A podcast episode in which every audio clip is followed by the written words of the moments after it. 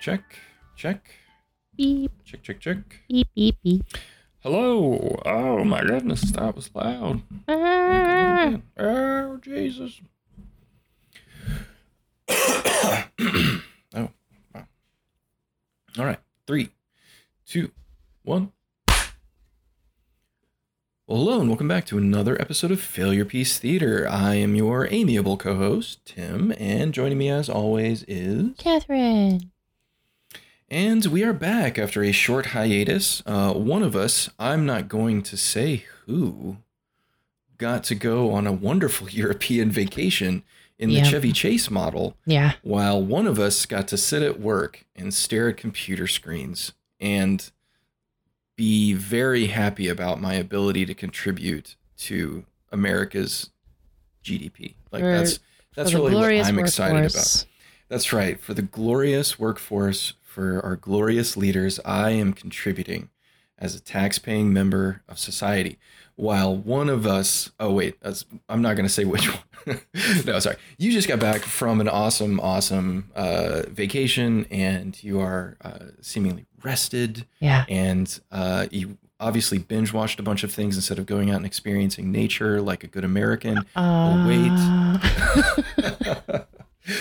but no, uh, we are here. Uh, it's it's about halfway through our our calendar year uh, in both Europe and America, and so we decided it might be fun to kind of recap some of the highlights, right? Some media highlights. We're we're doing our summer catch up.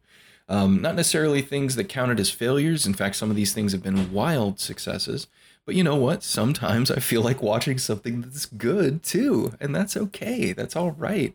Um, some people may even say it's preferable. But uh, so we're just going to kind of roll through. Uh, initially, I think uh, we'll organize it by streaming service. You know, like where might you be able to view this thing? Um, but then towards the end, we'll just kind of talk about you know whatever strikes the fancy, if that's okay. Um, so, uh, so what's been going on with you? Uh, do you want to give a, a couple of trip highlights? You know, Um, sort of like what you were up to. Uh, yes, I I spent two weeks doing a lot. Like I uh, spent about a week just wandering around Stockholm here and seeing you know, some museums and other sites that I had uh, planned on seeing. Like there's an amusement park here in Stockholm that's a lot of fun. And then I spent a whole week in Finland, which is kind of like a dream. I've always wanted to visit there, and it is just as beautiful as I thought it would be. Um, and I can't wait to go back. uh, I got to I got to see a medieval castle. I toured toured an old castle. I mean, I sound like such an American right now. Any European listener would be like, "Ugh, they're going Uh, on about the castles again." Uh, Uh, but it was really cool. what about the bike lanes? Uh, what do you think about our efforts to recycle? Come on. um, but no, it was it was absolutely beautiful. As beautiful, if not more beautiful than I thought it was going to be. Well, I mean, I'm not jealous at all, and actually, I think you were the one that had the worst time. You know, because again, I was working, supporting our dear leaders. Uh, so I- You were furthering the the capitalistic goals of the United States, and precisely. we need you at times I like was- this. I was man in the high castle. That's what I was doing. Um, which no. I finished that. uh, which I did finish. Uh, I actually wanted to read the book, uh, so I actually queued that up as one of my my commute audiobooks and uh, went through that. Um, that book is nothing like the television show. No. like No. at all. Uh, I mean, it's conceptually, there are core key concepts, yes, but um, that is a strange book. That one of the final major plot points, and maybe this is in the show. I haven't watched that deep into it. Uh, one of the finer major plot points is that uh, one of the main characters, uh, Julia, I guess, which that is the character in the show, uh, the the judo instructor or whatever Mhm. she goes to meet you know the eponymous man in the high castle the Mhm. writer of this bombastic just earth-shattering text about the alternate future where america won world war ii and and the major plot point in the book is that she's bought this new dress to go and meet him but she left the new bra that she bought to wear with the dress that allowed her to have her shoulders exposed in the hotel where she murdered someone, so she can't go back. And so there is a, a good, I'm going to go ahead and say about 350 words describing sort of like how her breasts have to sort themselves inside of this dress and how sort of afraid she is about you know like hey are they going to pop out you know like what's what's going to happen here with my and, the- breast and, situation and what when this I go to meet her? was is that men thought that women didn't like to read science fiction books. I Mhm. I'm pretty sure. yeah i'm pretty sure philip k dick never envisioned a woman reading one of his books at any point yeah Cause I I don't know why so many writers have to write about how boobs fit into clothing and Mhm. still manage to get it so wrong. yeah it's wrong on every level it's laughably wrong how how like he just does not understand fitment and and how that works but so all of that all of that like setup page after page of setup of oh my breasts and oh this dress and, Mom, my breasts. oh my breasts and oh this dress and uh, off to the men in the castle we go um the whole thing comes down to in this final conversation where they're talking about things like truth and reality the writer guy points at her chest and says or is your reality as real as those Ugh. Ugh. ta-da just the best. I was I was in my car. I'm by myself, right? I'm driving down a country lane to get to my job. And and I just my jaw just just dropped. Like, wait, what? All of that was just so that he could make a are those real joke? Like, what is happening, Philip K. Dick? You're so high. You're on I- so many methamphetamines. I, I took doing? some pills. but some uh, pills anyway, I, I don't know what they were, but they looked so Very- good. Took these blue good. They like, ones. they make me see ones, bras. Bras in glorious four dimensions. um, it was just it was wonderful. And I'm like, oh yes, this is why representation in science fiction literature is so so important. just so important. Because it was dominated by the old men's club for far far too long. Uh, in any case, uh, so yeah, um, we're we're going to talk a little bit. We're going to catch up with uh, what we've watched and enjoyed in the last little bit of time, and uh, I think we're going to try and arrange it by streaming service. As I said, uh, just sort of like what we've watched on what, so that you, if you haven't seen these things, can hopefully go out and find them too. Uh, so I think we'll start with Disney Plus. Uh, I am enjoying Disney Plus as a service. It is a juggernaut at this point, I suppose. It certainly has the deepest back catalog um, of of you know sort of a single studio's incorporated titles, which is kind of fascinating. Uh, so much so that I, I kind of had an inkling to rewatch the Prince of Persia film, the Jake Gyllenhaal one, oh, where Jake God. Gyllenhaal plays a Persian prince. Um, you know, as as you would. You mean the Prince of? Persia? yes, yes. Uh, and so we we rewatched that because it too is on Disney Plus. I was like, wow, that's that's a bit of a deep cut even for Disney. Not everything is on Di- uh, Disney Plus. You you still can't get Song of the South, for example. They're not going to put that one in the old archives, but uh, Not sure what you're talking about. Yeah, what was what is Song even? of the South? Oh, I don't think that's in the Disney catalog. Doodle Wally Day. I, where's that coming from? Anyway, um, so Disney Plus has been been just dropping shows. I mean, just a constant stream of please don't cancel your Disney Plus subscription oriented shows, and uh, a couple of Marvel projects. Uh, I don't know if you've seen either of these, but I'll I'll kind of talk about them a little bit. Uh, first being Moon Knight, uh, which of course was Oscar Isaac's introduction to the MCU. Um, and uh, I was I was really pleased with it. I, I thought it was okay. Um, I think Hollywood's track record at dealing with people who suffer from uh, DID, from you know, Yeah. uh, identity disorders of all kinds, but definitely, uh, you know, what would general what would once have been called multiple personality disorder now is dissociative identity disorder. Um, there, Hollywood's handling of that is is bad just always bad. Um, you know, they're they're the psychopaths on that weird episode of Criminal Minds or whatever. Um, and so Moon Knight, at least, you know, and having the hero be the, you know, the central focused and have that disorder, uh, I think was good. And Oscar Isaac certainly plays it to the hilt as he is wont to do. Um, Moon Knight is a complicated character for lots of reasons, apart from the dissociative identity disorder. He's also like you know the herald of an ancient Egyptian god that they kind of just made up kind of thing you know like so there's other other issues with moon knight's mythology that make it kind of complex but i really enjoyed it it was it was spearheaded by an an egyptian director so he had a sort of like really good understanding of egyptian culture for obvious reasons and was able to sort of bring a lot of life to the film or to the project because of that so so it's a, a pretty big recommend for me especially if you have any love for moon knight at all which um, I was most into Moon Knight back during uh, the, the, late 90s, early 2000s run. Uh, he had like a really good run at that time. Um, but it was just cool to see that character represented. I don't know if you've had a chance to check that out yet or not. I have not. I've kind of followed some of the talk about it on Twitter, but you know, Twitter is a wasteland. I'm not sure anyone um, should be reading about TV shows on Twitter or movies or I culture just, or events. Yeah. Life don't happenings. don't read Twitter. Yeah. that's that's the goal here. Uh, I have noticed a severe uptick, really, even in just the last year, sort of as as the pandemic settled in, I guess, of people writing articles saying that people are angry about a thing based on one to five tweets. Mm-hmm. Um, and uh, that has just become so common. Like entire clickbait articles that are like people online are really upset about x.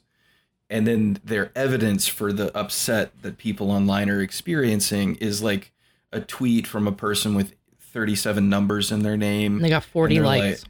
like, like and, oh and see, got, see? 41 got, yeah, people you know, and it just reminds me of that episode of family guy where peter works at the tv station and they have that whole joke sequence where like sir we've got a letter what? a letter. Oh my God, a letter? That means a billion people are angry. you know? It's like that same principle applied to tweets, which are nothing, right? They're they're literally less than nothing. Uh, and yeah, that's becoming super common. You know, like there'll be one thing that happens in an episode of a show that's maybe questionable, which is going to happen, you know, and then it's like, oh, people online are upset about X, you know, and it's like, I, I don't know if they are really.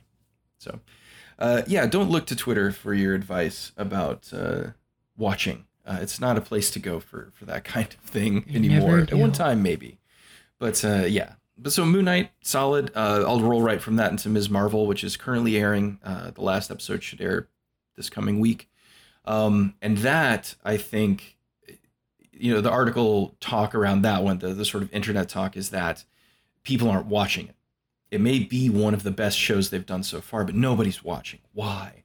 Well, I can tell you why. Because it's focused on Muslim characters and people are terrible. Um, that's probably why they aren't watching. But I will go ahead and say it, it actually is really solid. I also think the trailers were bad. The trailers looked like it was going to be a Disney XD show. I think they all look really bad. Like, I, I'm having a hard time with these TV shows because I just can't tell them apart anymore. Yeah, and it's that's a Marvel problem in general. Yeah, like most Marvel movies don't visually distinguish themselves. That was one of the nice things about Doctor Strange is they did let Sam Raimi at least Sam Raimify some of it, so it looked a little weird. Um, but yeah, it's it's it's definitely a, an issue.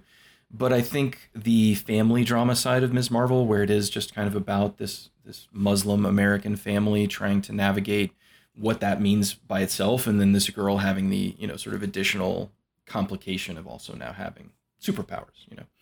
But it's it's very good. Uh, it's well written, very well acted. The girl, the the woman who plays Kamala's mom, is just fantastic. Like really, really good. Um, so yeah, just a, a really solid show. Uh, I think it will find its audience if it hasn't already. And that's the other piece of it. People who are complaining all the time, like, "Oh, this is the least watched show on Disney's streaming service." I'm like, how do you know that? Disney doesn't release those numbers right? I mean, what are you basing that on? My Some feeling, other service that tries to monitor streams. Intuition about TV shows. I'm always right. Mm-hmm. I finished this, and I don't feel like other people did. I have no reason to know or believe that, but I just think so. I just have a gut feeling that everyone I mean, agrees from, with me. I mean, aside from the fact that the internal metrics of what Disney considers a success on Disney Plus is entirely up to them. right? Like it's it's really oh oh there's an episode of uh Barry in season 3 where there's a streaming service involved in in a project that we get to sort of see behind the scenes. And it's just this boardroom and these two people are sitting there talking about taste clusters. Oh we have taste clusters that are activating at these various points and that's how they like gauge success of shows. It's so silly. But anyway um so ms. Marvel also good. Um the the last one i guess we should talk about is uh obi Obi-Wan Kenobi. that's right he's back. Um, um mcgregor steps back into the booties I have not. I have not watched this, but I have Okay. watched the half in the bag breakdowns oh of it because I don't know at this point Yeah. I just don't know if I can sit through a lot of Star Wars. Um yeah we're we're at that phase now where star wars is everywhere all the time yeah and I do love Ewan McGregor. He's and he brings it. That is something unequivocal. Like if He's lovely. The, the sole reason to watch this show is to watch Ewan McGregor, who has grown tremendously as an actor since his time in the prequels. Even though he was already very good in the prequels, he anchors those three very mediocre films and turns them into semi-watchable mediocre films. But to see him come back to the character and then actually be given a space to to emote right to experience internal conflict um, is is quite the sight to behold it's in many ways the series is very small and very quiet it is not difficult to see that it originally was going to be a two hour star wars story um, and then they just sort of had to expand that concept to get it into you know six hour premium format television but um, I, I will say this, and this may make it more palatable to you. I don't know where I'm not. I don't know where to find this, but being an internet savvy lady like you are, Oh yes, someone took the six hours of Kenobi and cut it into a two and a half hour movie, Oh, that would be great. and apparently it is nigh perfect. like people are like, this is what this should have been. Um, so I would recommend go and find that because there are some scenes in this show that you will absolutely want to see because they are very cool. Some But Darth Vader scenes. I really enjoyed Yeah. watching Rich Evans complain about Star Wars. it's always That's- fun. Yeah. Love He you, has Rich. all sorts of interesting complaints about Star Wars and how it functions. He's wonderful. Uh, but yeah, so maybe that version. If, if you're you're struggling with the time commitment and whether or not you want to see six hours of this, completely understandable. But I would I would go and look for that two and a half hour version. Um, I will say I enjoyed it. I do not think it's perfect. There are certainly there's so much suspension of disbelief going on when you watch something like Star Wars anyway that I was surprised at the number of times I was pulled out of the show by going like, but why did they do that? Um, so well, I'll give you an example. So there's like a siege later in the, the season, right, where the, the Empire has found the rebels or the resistance or whatever they're calling themselves at that point, who knows. And so they bring out this big um, you know, like siege weapon blaster that's gonna blow the doors apart. And they're they're shooting it and it's like fire, you know, fire, and the door's not not collapsing, right? Um and, and so they do that for a while, and everybody's like running around on the other side of the door, being like, "Get ready, you know, hold," and the door's not giving. And then Obi Wan's like, "I'll I'll distract them. I'll, I'll I'll do something, you know, to keep them from blowing through the door." And so he walks up and he sort of uses the force to get the attention of one of the force users on the other side, and he's like talking to her mentally. He's like, "I can, I can help you. You know, I can do something." And then she's like, "I I don't need your help, you know, or whatever." And and then she just like puts her lightsaber through the door and cuts it open. Mhm. And so it's like, well, why Mm. didn't you just do that?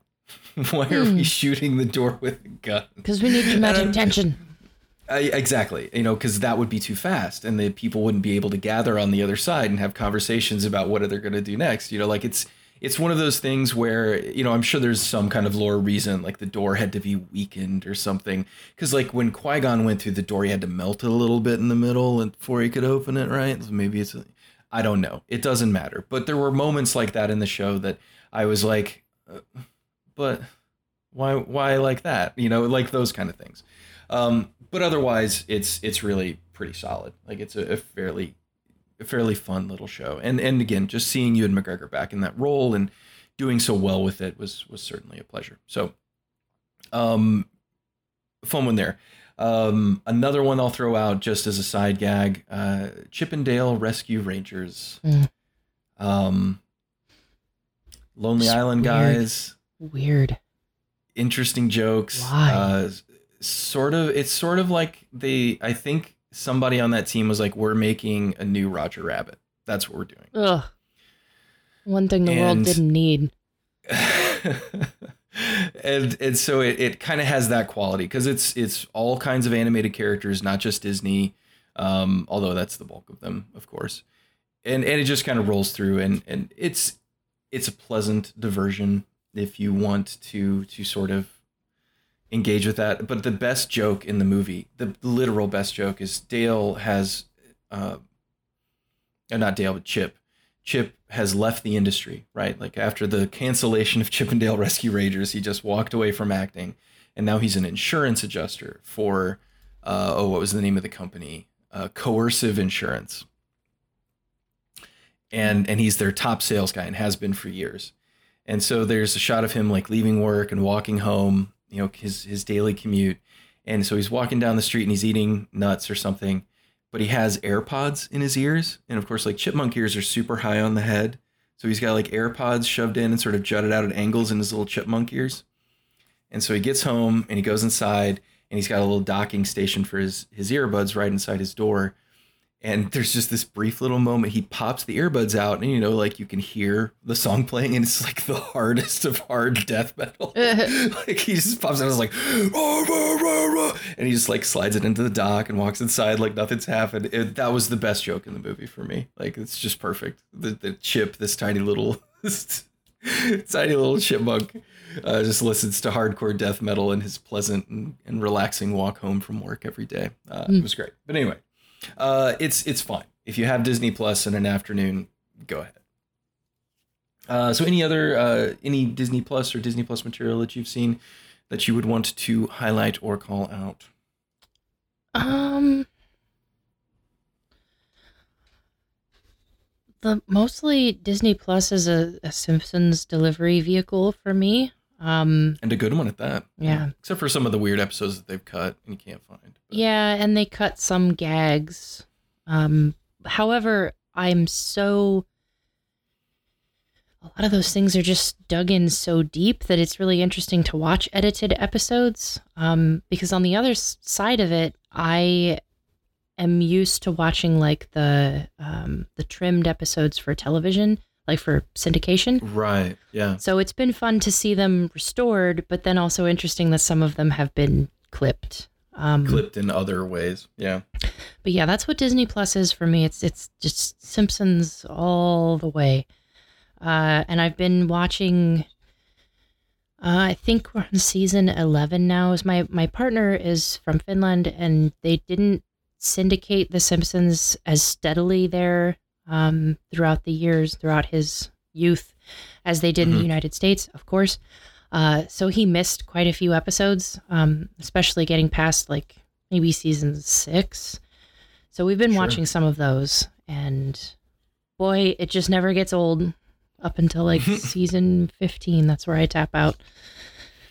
yeah um yeah you made it you can make it a little farther than i can it's like 12 13 for me where i'm like okay like but they it was really just because they fell into that formula and they simplified all the characters right like homer loses most of his complexity and just becomes a moron My Um, my theory has know. always been that once Family Guy entered the stage, the Simpson writers felt pressure to be more topical and to be simpler. And that's that's really a shame because the the show has suffered. Yeah i mean i guess it's really a unique problem for a animated series that has spanned what would normally be three lifetimes of an Yeah. animated series you know like It has spanned m- almost my entire life. Yeah. Um. like it's yeah. yeah, I kind of don't kinda remember when it wasn't on. No, especially I mean, if you include the Tracey Ullman stuff, I mean, you're you're you would have been like three or four. Yeah, it was When it started. 1989, so. I would have been would have been Four. three, almost four. Three. Yeah, Well, it was Christmas, so I was four. Yeah. you were four at that point. But yeah, so it- it's it's it is a remarkable thing. But yes, uh, I will I will say that Disney Plus remains one of the best values in terms of the just the absolute depth of its catalog. Like, uh, and it, it's the depth of the catalog of stuff that you would actually want to watch. Like most, you know, Netflix has an incredibly deep catalog, but like 85% of it is just garbage, right? It's just, I don't even want to ever engage with this material kind of stuff. But like this Um, is all Disney- Disney, and it's Mm. Disney quality. Exactly, which is is cool. So, uh, all right, well, let's move on. Uh, I wanted to talk a little bit about a couple of Paramount Plus shows. Um, Oh, that's yeah. my most recent addition in terms of streaming service access. Not Tubi. Um, you know, Tubi's going to be on the top forever. It's just the best. Uh, so many American haunting films. Uh, I think we're up to 15. It's so good. um, but uh, no, Paramount Plus uh, is is of course now the the home of Star Trek, and apparently once all the current licensing deals expires, it will be the exclusive place to watch anything that relates to Star Trek. Um, and as a lifelong Star Trek uh, person, uh, aficionado, what have you, uh, William T. Riker fan club member, uh, I like Star Trek, and I want to be able to watch Star Trek when I want to. But the thing that I really wanted to to talk about was uh, Strange New Worlds, which just wrapped up its first season last week, and golly gee, uh, I know we've talked about it before, but after watching this first season, it is truly one of the best Star Trek things I've seen in a really long time. Now, granted, Star Trek has been fighting hard for the last, you know, 15 years to set the bar as low as possible. but uh, Strange New Worlds is great. It's um, it's syndicated style Star Trek again, but with very nice production values, a fantastic cast. Uh, and the thing that I think it made me realize is that one of the reasons why Star Trek was so successful is that by and large, not always, but by and large, the the casts of the main line, the sort of trunk line Star Trek series, always seemed like they liked working with each other. Like they were having a good time making the show. And this one definitely feels like that too. Like I think these people are genuinely having a good time, and that just kind of exudes from the screen. Um, the season finale was great. Um, they they further cemented it into the sort of original series timeline and how this show fits and where it will make its exit um, from you know Star Trek canon. Like they're not because there's obviously we know what happens to Christopher Pike, right? And the show deals with that very openly. We're well aware of it, but they have seemed throughout the season to sort of at least dally, you know, sort of dingle dangle the idea in front Dingle of us. that dangle. Maybe, we're, we're gonna dingle dangle this idea that maybe he can change his fate, right? Maybe Pike can figure out a way over the course of this show to not have that happen to him in you know that other show. And uh, they basically, with this episode, were like, no, we are not going to undo canon because you guys, because you assholes like Pike so much. Um, that is Pike's future, and that just gets like set in stone in this one in a really, really cool way. Um, like I said, we might talk about it offline if you're interested. Um, Sure. But I- I'm not going to say it here because it is brand new, just happened. So, um, but it's it's it's really good. It's really good the way that they decided to do it, and uh, and you know, just just a, a fun show. And that's the thing is like it's not. There is certainly a lot of emotion to this. There is an episode a few back because the doctor in this timeline is Mbenga, who was like one of the chief medical assistants once McCoy came in under. So he's we've seen him in Star Trek before, uh, but in this one he's chief medical officer of the Enterprise. And in this one, they give him a backstory that his wife died in some kind of accident, and his daughter has an advanced form of leukemia that is is killing her basically and there is no current scientific technology that would allow Mbenga to heal it, even with all of the technology that they have. It's like a they they use the term. I assume it's sort of an amalgam or a combination of an existing term, but it sounds like in essence her cells are tearing themselves apart, and so he has stored her in the medical emergency transporter pattern buffer. Like he transported her and didn't transport her out, and he's keeping her in there so that she can't age and the condition can't advance. Oh. And and Good. but then he he pulls her out for like an hour every couple of days and they read a book together. And and he reads to her and he talks to her and she like has no idea that she's it's been like 7 or 8 years since all this started. And Mbenga is crushed by this like and it's played by the guy who played um um Jamis at the end of Villeneuve's Dune, right? Uh, Babs Olusanmokun, I think his name is. Um, and he is so good. Like uh, he is mind-bogglingly good as Mbenga, like just unbelievably so. But then they have an episode come in where they, it's just. I'm gonna tell you this, and you're gonna you're gonna think the same way that I do that it's the most Star Trek thing you've ever heard. They roll up on this nebula, right? Because it's Star Trek and they're just like doing science, right? Like, oh, we're gonna send in probes and we're gonna look at this thing. Oh, we're getting some weird readings. Oh man, these readings are so strange. It's almost like it's almost like there's a life form inside that nebula. and then like, bam, everything stops, and Mbenga is the king of the book that he was reading with his daughter, and the entire ship has been redone. All of the mainline characters have become characters from the book, and he has to play through the story of the book in order to like rescue his daughter who has disappeared from the medical transporter. Very next generation. Exactly. I was like, you are kidding me. They're doing the strange life form in the nebula story.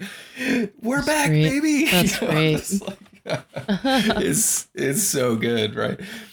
But uh, yeah, it's and it's a beautiful episode. It resolves beautifully, just well acted, well written. It, just that kind of stuff, man. That's that to me.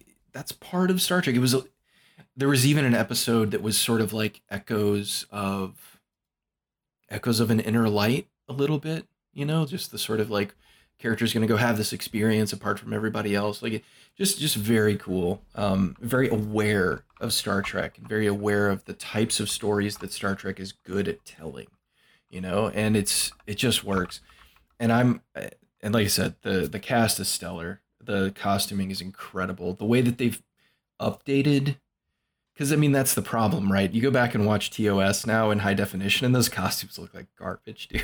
like it's they're Oh. you know, I mean not garbage. Yeah, I well, mean they're no, it looks like garbage. I mean they're it, it's velour, right? Like Yeah. velour shirts, and velour just it doesn't hang well. It doesn't fit people's bodies well.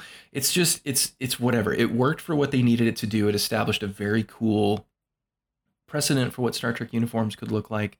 But um, the way they've updated the uniforms now to keep the lines, keep the the images, but sort of layered additional detail, almost like they're saying, well, you watch the original series, but you know, it's it was older, you know, it was older film technology. Maybe if you could have gotten close enough or you could have gotten in enough, you would have seen all this like cool detail. Like for example, on on the uniforms, right? They have these strong shoulders, you know, well, not shoulder pads, but very, you know, strong shoulder lines. And if you get in close enough, you can see that patterned on the sleeves along the shoulders you know, sort of where the typical cut would be like on the next gen uniforms, where the black would transition to the command color or whatever. In that place are these tiny little like 3D printed little like symbols for their area, right? So like little command symbols are like all 3D 3D printed in these rows on the shoulders. Science has little science rings. You know, it- medical has little, you know, medical, you know, red red crosses, you know. Like it's just it's just they've figured out ways to sort of add detail and create you know some additional complexity in the costumes that still hang with the originals you know uniforms but are you know visually interesting enough to sort of you know stand up to today's more advanced filming techniques. So just very cool. I can't speak highly enough of strange new worlds. Uh, i'm so excited for where that show's headed and the cast they've got. They kind of end the first season on a bit of a cliffhanger which is also fun and very you know star trek syndicated show e which is nice. Um, I don't know. I think it's worth noting that one of the main producers and writers on this show is Jenny Lumet. uh, one of the daughters of Sidney Lumet. Really? Like great filmmaker, Twelve Angry Men, Sidney Holy Lumet. shit.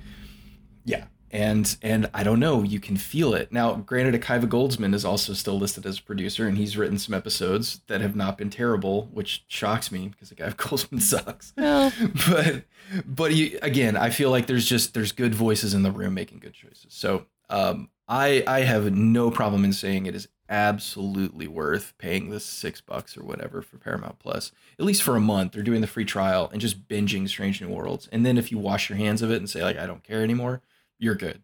But it's it's worth experiencing. Just so high quality, excellent stuff.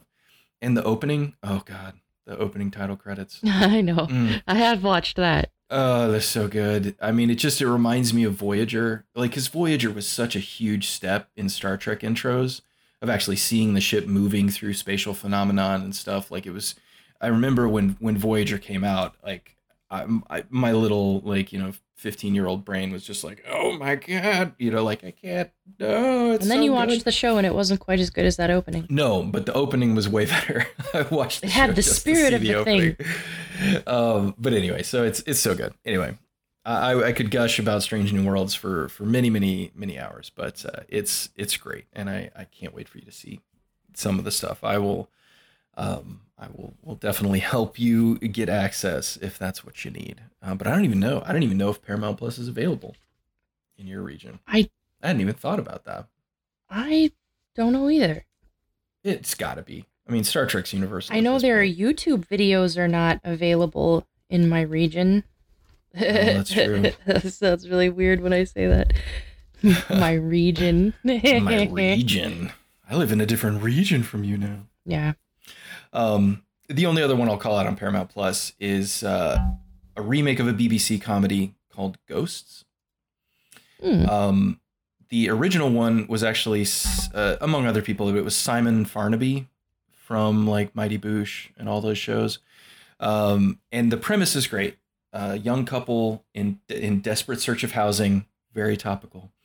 Uh, f- they inherit a uh, manor in in sort of the, the the rural area. In the original, it's rural England. It's like you know mid England, Cornwall kind of stuff. I think I don't remember. But in this one, it's like they live in New York, and this is like upstate New York, and it's this abandoned manor. So they decide to turn it into a B&B, but when they move in, what they discover is that there are ghosts who live there, and it's anybody who's died at the property is, is you know stays. And in the American version, uh, it's Rose. It's not Rose Leslie. Rose McIver, the one who's an iZombie, and the princess oh, what are those movies on Netflix that are really popular? Christmas Diary. I don't remember. There's like some some like romance romance movies that have done really well, and, and she, the Christmas Prince, is that what it is? Uh, I, don't feel like know. you're speaking a watch them. foreign language right now. yeah, I'm just assembling words. Just holiday and you know symbol for royalty. Slam it together. We've got a Hallmark special. Uh, but it's um, Rose McIver. She's she's great, and she ends up like falling down some stairs and and basically almost dying. Like she breaks her neck and nearly dies. And then afterwards, she can see and interact with the ghosts that live in the house. oh. Her her uh, husband cannot, but she can oh. and so it's but it's it's the cast of ghosts that makes it because there's a viking who died when he was exploring um and after he was left behind on an expedition there's a native american who is just not having any of this. Just oh, very funny.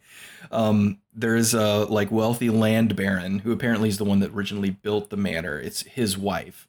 Um and so her big triggers are the irish right? So if anybody mentions the Irish, she just like flies off the handle and starts like the Irish. Um, there's uh, a New York stockbroker from the 90s or late 80s that died there without pants on. Um, which is this is a constant source of humor. He just runs into the room and he's like, "God damn it, put pants on." He's like, "I can't. I died without pants on." Um, you know, so it's just this cast of colorful characters. Oh, there's a scout leader who was doing archery training out on the lawns uh, for with his scout troop, and he got shot in the neck with an arrow, and so he just he just has an arrow through his neck all the time. Uh, it's it's just very funny. It's a cute little uh, you know half hour you know sitcom, you know, but it's it's in the traditional mold and it's it's pretty pretty fun. But of course, the main thing is they work out the backstories of the ghosts and sort of like who they are and how they how they got to be there because not all of them lived there. They were there visiting or you know what happened to sort of tie their ghost to this place. But one of the best jokes is that because none of them really have like modern cultural references. That's one of the things that the the new owners bring. Like they figure out they like leave TV on and they can watch TV and stuff. But so when if a person dies and doesn't and their ghost doesn't remain, there's like a beam of light that comes down and it, it sort of pulls them into the sky. And so in their initial conversations where they're trying to explain this to this girl, like what happens, they say like, well, it's kind of like you get sucked off, uh, right? Uh, and they don't realize what that means. And so like now it was there was a character who it, it almost happened, right? He almost got sucked off and then he decided to stay. And that's like the term they use. So he'll be like, Oh, back when I almost got sucked off. And and then you can just see like the the modern characters, they just kind of wince, like, oh, don't say it that way. You know? That's funny. Oh, I almost got sucked off. I'm sure. I'm sure in the British version, which I've only watched a little bit of, I'm sure it was pulled off. It was. That's probably what it was. Like I, I you know, you get pulled off, and you know, whatever. But, uh, yeah, it, it's it's not a great show by any stretch, but it's it's cute. It's fun, uh, and I think it's Paramount Plus only now. I think originally it aired on CBS, but now they're just going to produce it for the streaming service. But, uh, all right, so that's Paramount Plus, which you know, again, um I've I've found value in it. I, have enjoyed it, you know, more than I expected to. Uh, but now some ones that I, I, know you've seen as well. Let's talk about some HBO Max stuff, which uh, is another one of my favorite streaming services. I, I, don't think I could give up HBO Max at this point. Um, so uh, anything that you want to call out first on HBO? Um, what are some things that have come out? I'm just like I'm sitting here what year is it? Well, I mean, I saw the Matrix movie. We talked about that on this podcast. That was uh, we did. Yeah, that was a good one. That was on it. Um, what what else? What about the what about the Batman? How's the Batman going for you? Oh. You mean the new one, right? I do. I mean our I mean our Battinson. Um I didn't hate it. I didn't I don't mm, think I okay. I don't think I loved it. I don't think I liked it. But it's I, I mean there were things about it that I liked. But let me tell you, why do they keep putting Catwoman in Batman movies? Why don't they just stop um, for a while? You know who doesn't need to be in a Batman movie? Catwoman. She doesn't need to be in yeah. it. She doesn't have to be. Well, you you probably haven't really engaged much with Batman comics in the last few years, but I try to uh, actively uh, avoid Batman comics in recent years. But uh, they're married now. Yeah.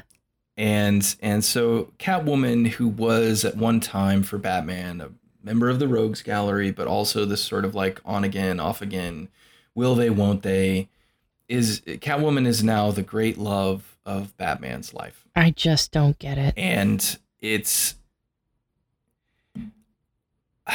for growing up in the era that we did and what was going on with Batman, that was not the situation. That is something that has grown over the last really like 10 to 15 years that that's become it. I mean, it's certainly always been a thing. I mean, even back to like um, the animated series, you know, there was constant dalliance there between the two of them.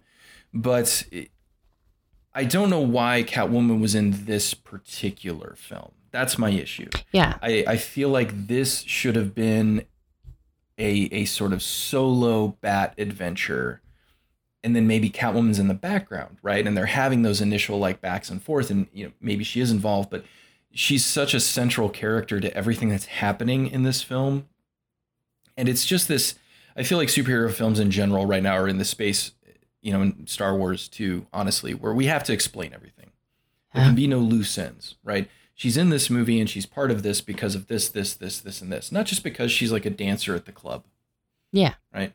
It's because oh, she's actually like God forbid, right, or just like I'm a thief that's stealing things from people, and I these are where the people and are, and they have to, to do steal. like the the heart of gold thing. It's like can't she just be kind of a mystery and we don't know anything about her?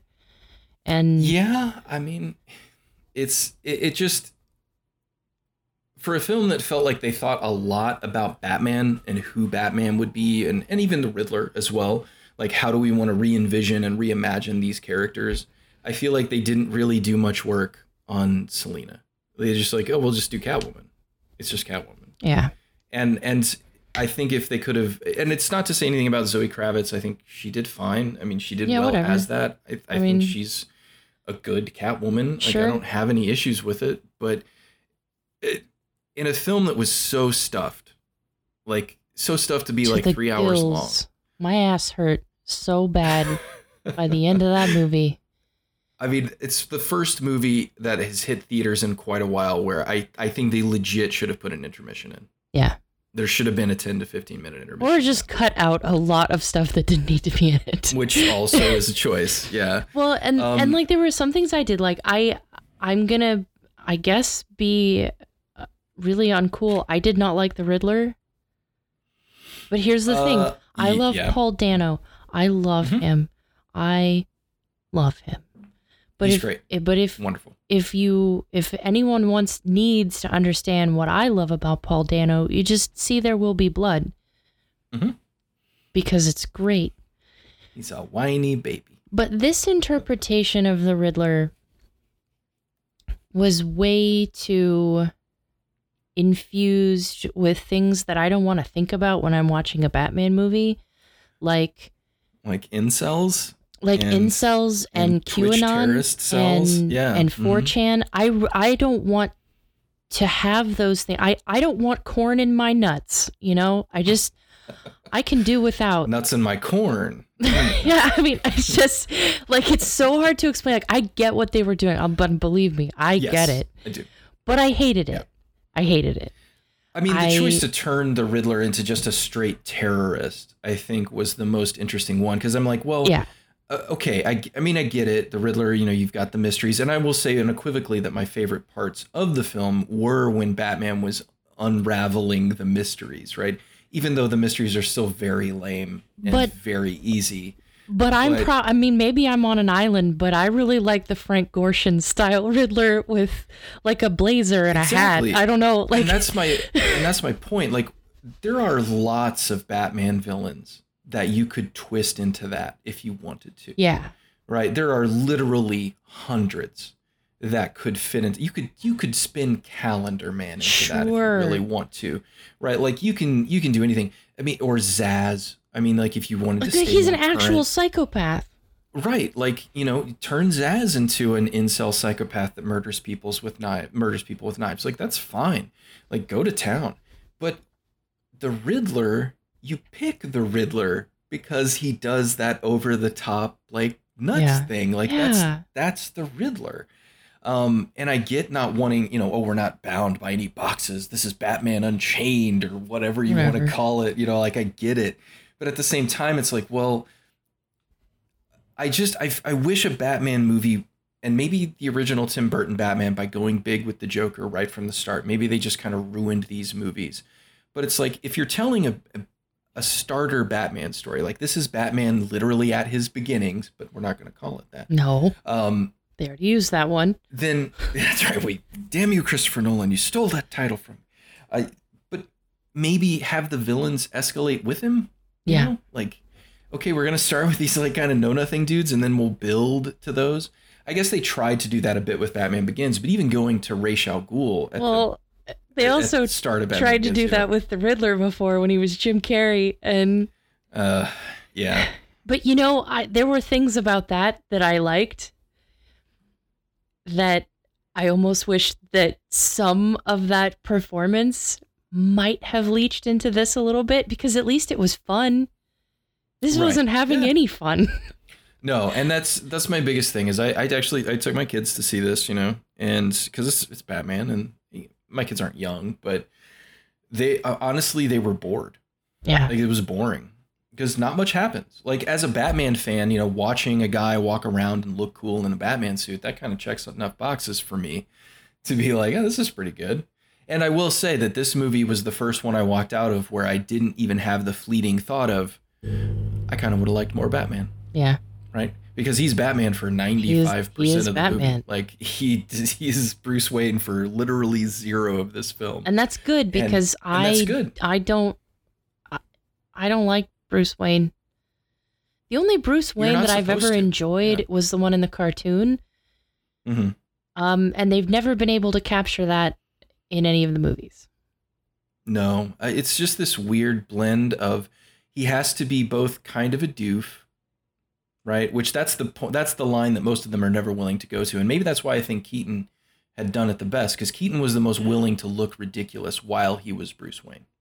Yeah. and that, but that's the that's the persona, right? Like that's how you do it. That's also how you need Clark the guy who played evaded- Beetlejuice to make it work. That's right. It's only the guy who played Beetlejuice. now, there were some things that were standout, like Jeffrey Wright. Jeffrey Wright in anything is, he is now great. Commissioner Gordon for me. He's just Um, so good. I mean, I know Gary Oldman was great in the Nolan movies too. Don't yes, But like don't if at me. but people, but frankly like if you can stand up against somebody like Gary Oldman, wow.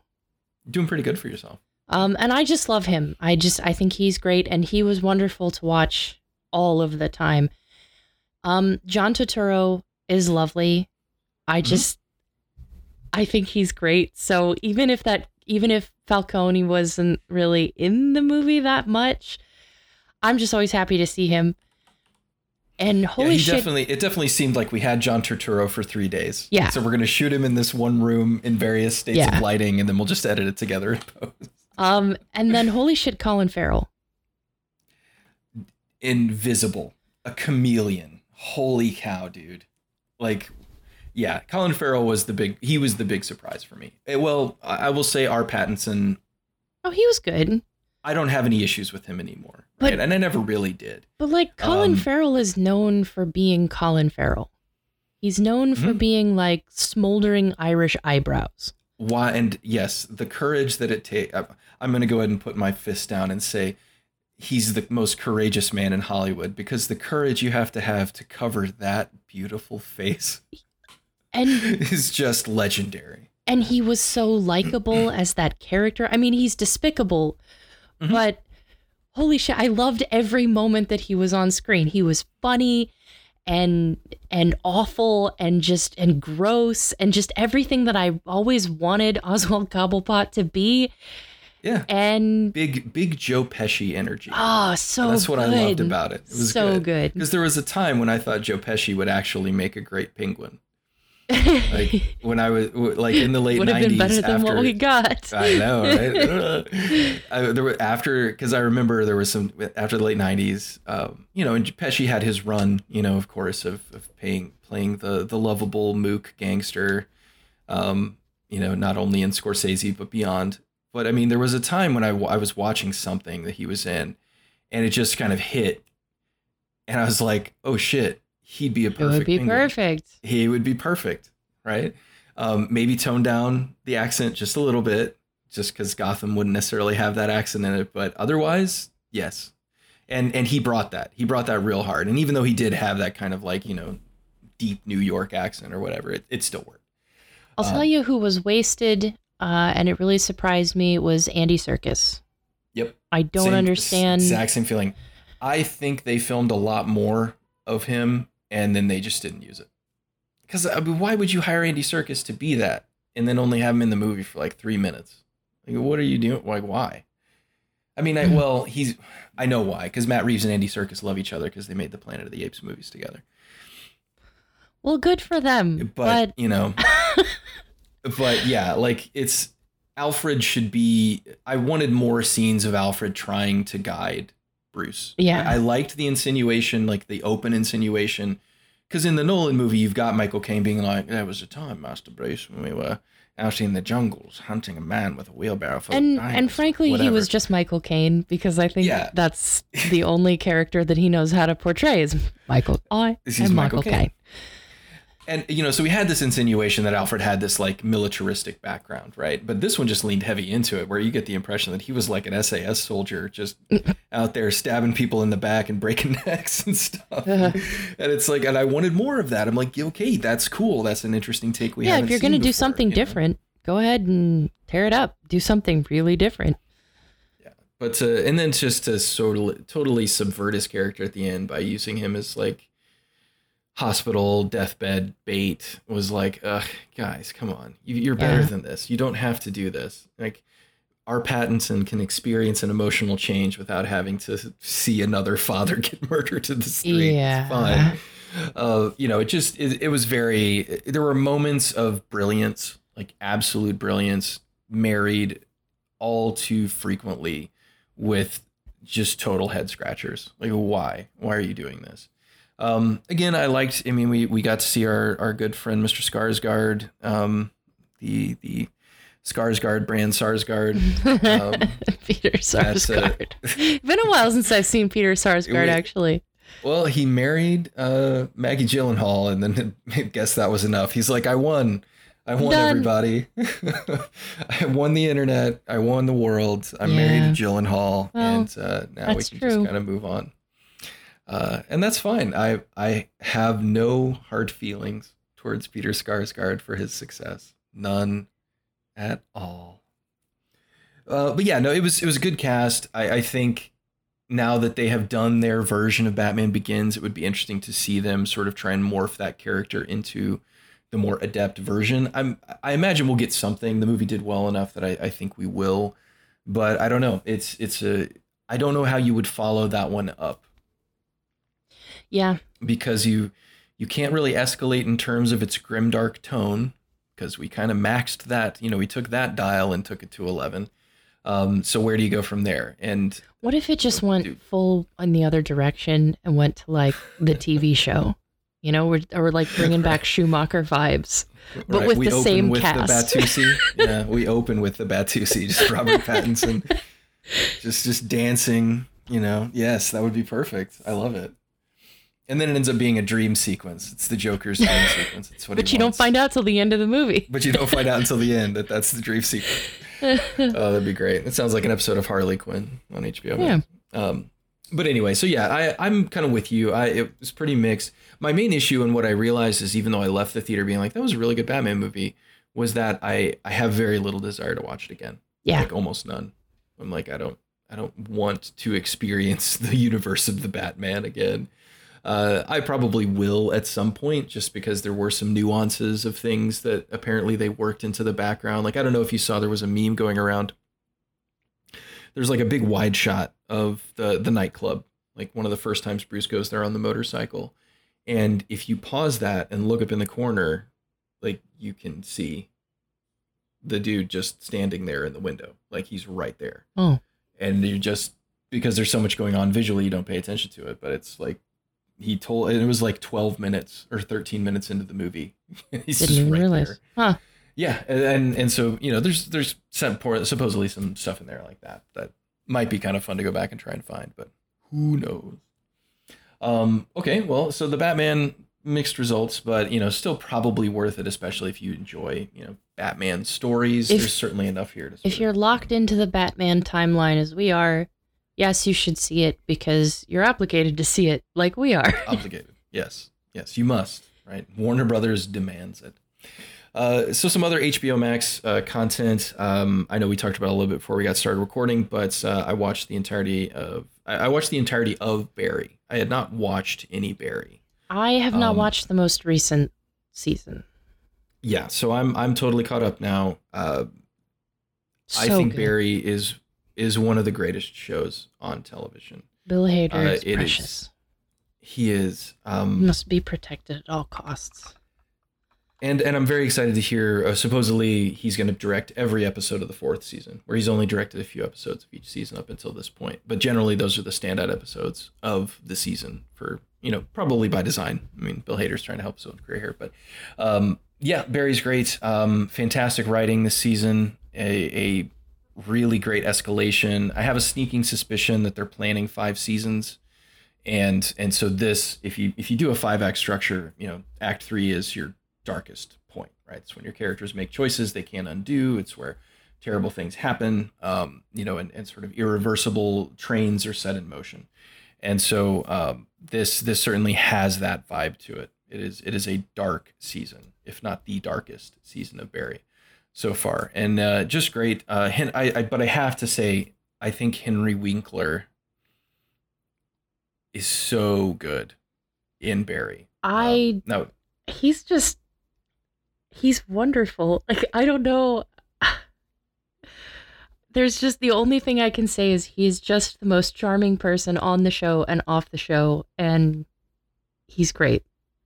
Yeah, he's he's kind of perfect in that role, and he's perfect as that sort of lovable but love to hate him mentor. This Yeah. season goes a lot into his past. We start to find out why an actor as accomplished as Gene Cousineau has been relegated to teaching in this tiny theater, and and some of the things that he has done in his past to put him in the position that he found himself in when Barry and he met, and uh, it's glorious. And watching Henry Winkler play those scenes and delve into that backstory is is really good. So Barry, unequivocal recommendation. If you haven't watched it, it's well worth it. Please be aware it's incredibly violent, uh, very dark, like dark comedy, right? Like just understand the things that makes make Bill Hader laugh are probably not the things that make you laugh. But boy, if you do laugh at those things, you will be Oh, crying just the laughing at this show. Right. I mean, if you've ever watched an episode of 48 Hours or, you know, 60 minutes and just laughed maniacally at the Yeah. misfortune of others, then Barry's probably for you. Um, cuz I know I have for sure. um, So good. It's uh, it's it's great. Uh, a couple of curveball movies, right? So uh, HBO Max, I will say, has really been stepping up its game on the classic movie front. Uh, I know they've got like a TCM Turner Classic Movies kind of thing, like a collaboration or something. But they've really got a ton of classic movies now. A lot of great Akira Kurosawa films. But I haven't been watching those. I've been watching the terrible stuff. And so I watched Ice Station Zebra, which is not terrible. Um, I'd never seen it, right? So uh, that's John. I always want to say John Sayles, but that's not it. Um, it's the same guy who directed like The Great Escape, hmm right? Um, so his last like, and I'll go ahead and call it like John Sturges. That's his name. Uh, I'll, I'll go ahead and call it. It's it's the last of his like these are men movies for men, right? You know, because like if you watch The Great Escape, Bridge on the River Kwai, you know, like they're really great classic war movies, yes, but they're they're you know they're the the movies your dad makes you watch on a Sunday afternoon because he knows you don't have anything to do, right? Yeah. Like that's Magnificent Seven, right? You know, like that's it's it's those, and and you did a lot of Eastwood stuff, but so Ice Station Zebra is is the last of his like big military, you know, men being manly men while man things happen. You know, like it's just it's just that. Ironically, yeah. it stars Rock Hudson. oh. Wah, wah. Uh, okay, so the, the cast isn't phenomenal. It's Rock Hudson in the lead. He's like a submarine captain who's got to get these people to the the uh, to the Arctic um, to recover like a downed satellite, right? So a satellite with key information on it has crashed, and he's got to get these specific groups of people as this sub commander invisibly to the the Arctic. We've got uh, Patrick McGowan, right? Our, our prisoner, McGoohan. Yay. Uh, he plays a British spy who um, is is being sent to recover some of this information. We got Ernest Borgnine Yay. playing a Russian man named Boris Vaslov, Wow. who is working with the Americans, crossed the uh, across the Berlin Wall to to assist them, um, and then Jim Brown from like the Dirty Dozen, Mhm. and like it's these like four manliest men who've ever manned, uh, getting you know to this ice station Zebra in the Arctic, which is this like weather station that has, has apparently been used as cover to do you know, clandestine things. Um, it's it's kind of ridiculous. It's really over the top. The they really tried to because like Great Escape, of course, the theme song of Great Escape has now sort of surpassed the show. You know the the little whistle and everything.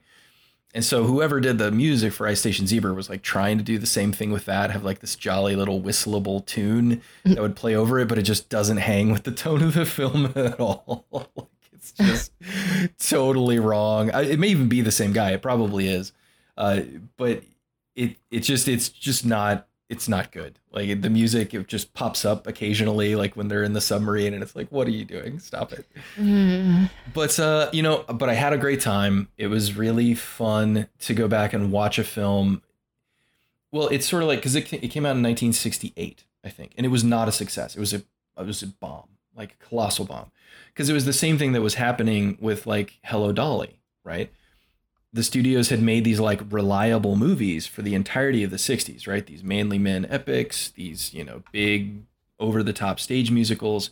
And, and pretty much by 1968, 69, audiences were like, we don't want these anymore. Like, we're done with these. Don't make them. But these were like the last gasps of them making these. And uh, it was just, it was, it was really fun to watch what a big epic action movie in 1968 was like again. And it's because it's been a while. I had never seen it. It was good. Um, now, now here's a th- okay. I got a couple of I got a couple of theories. Let me espouse these real quick. And I'm sorry, but so Ice Station Zebra was based on a book by Alistair MacLean. hmm Okay.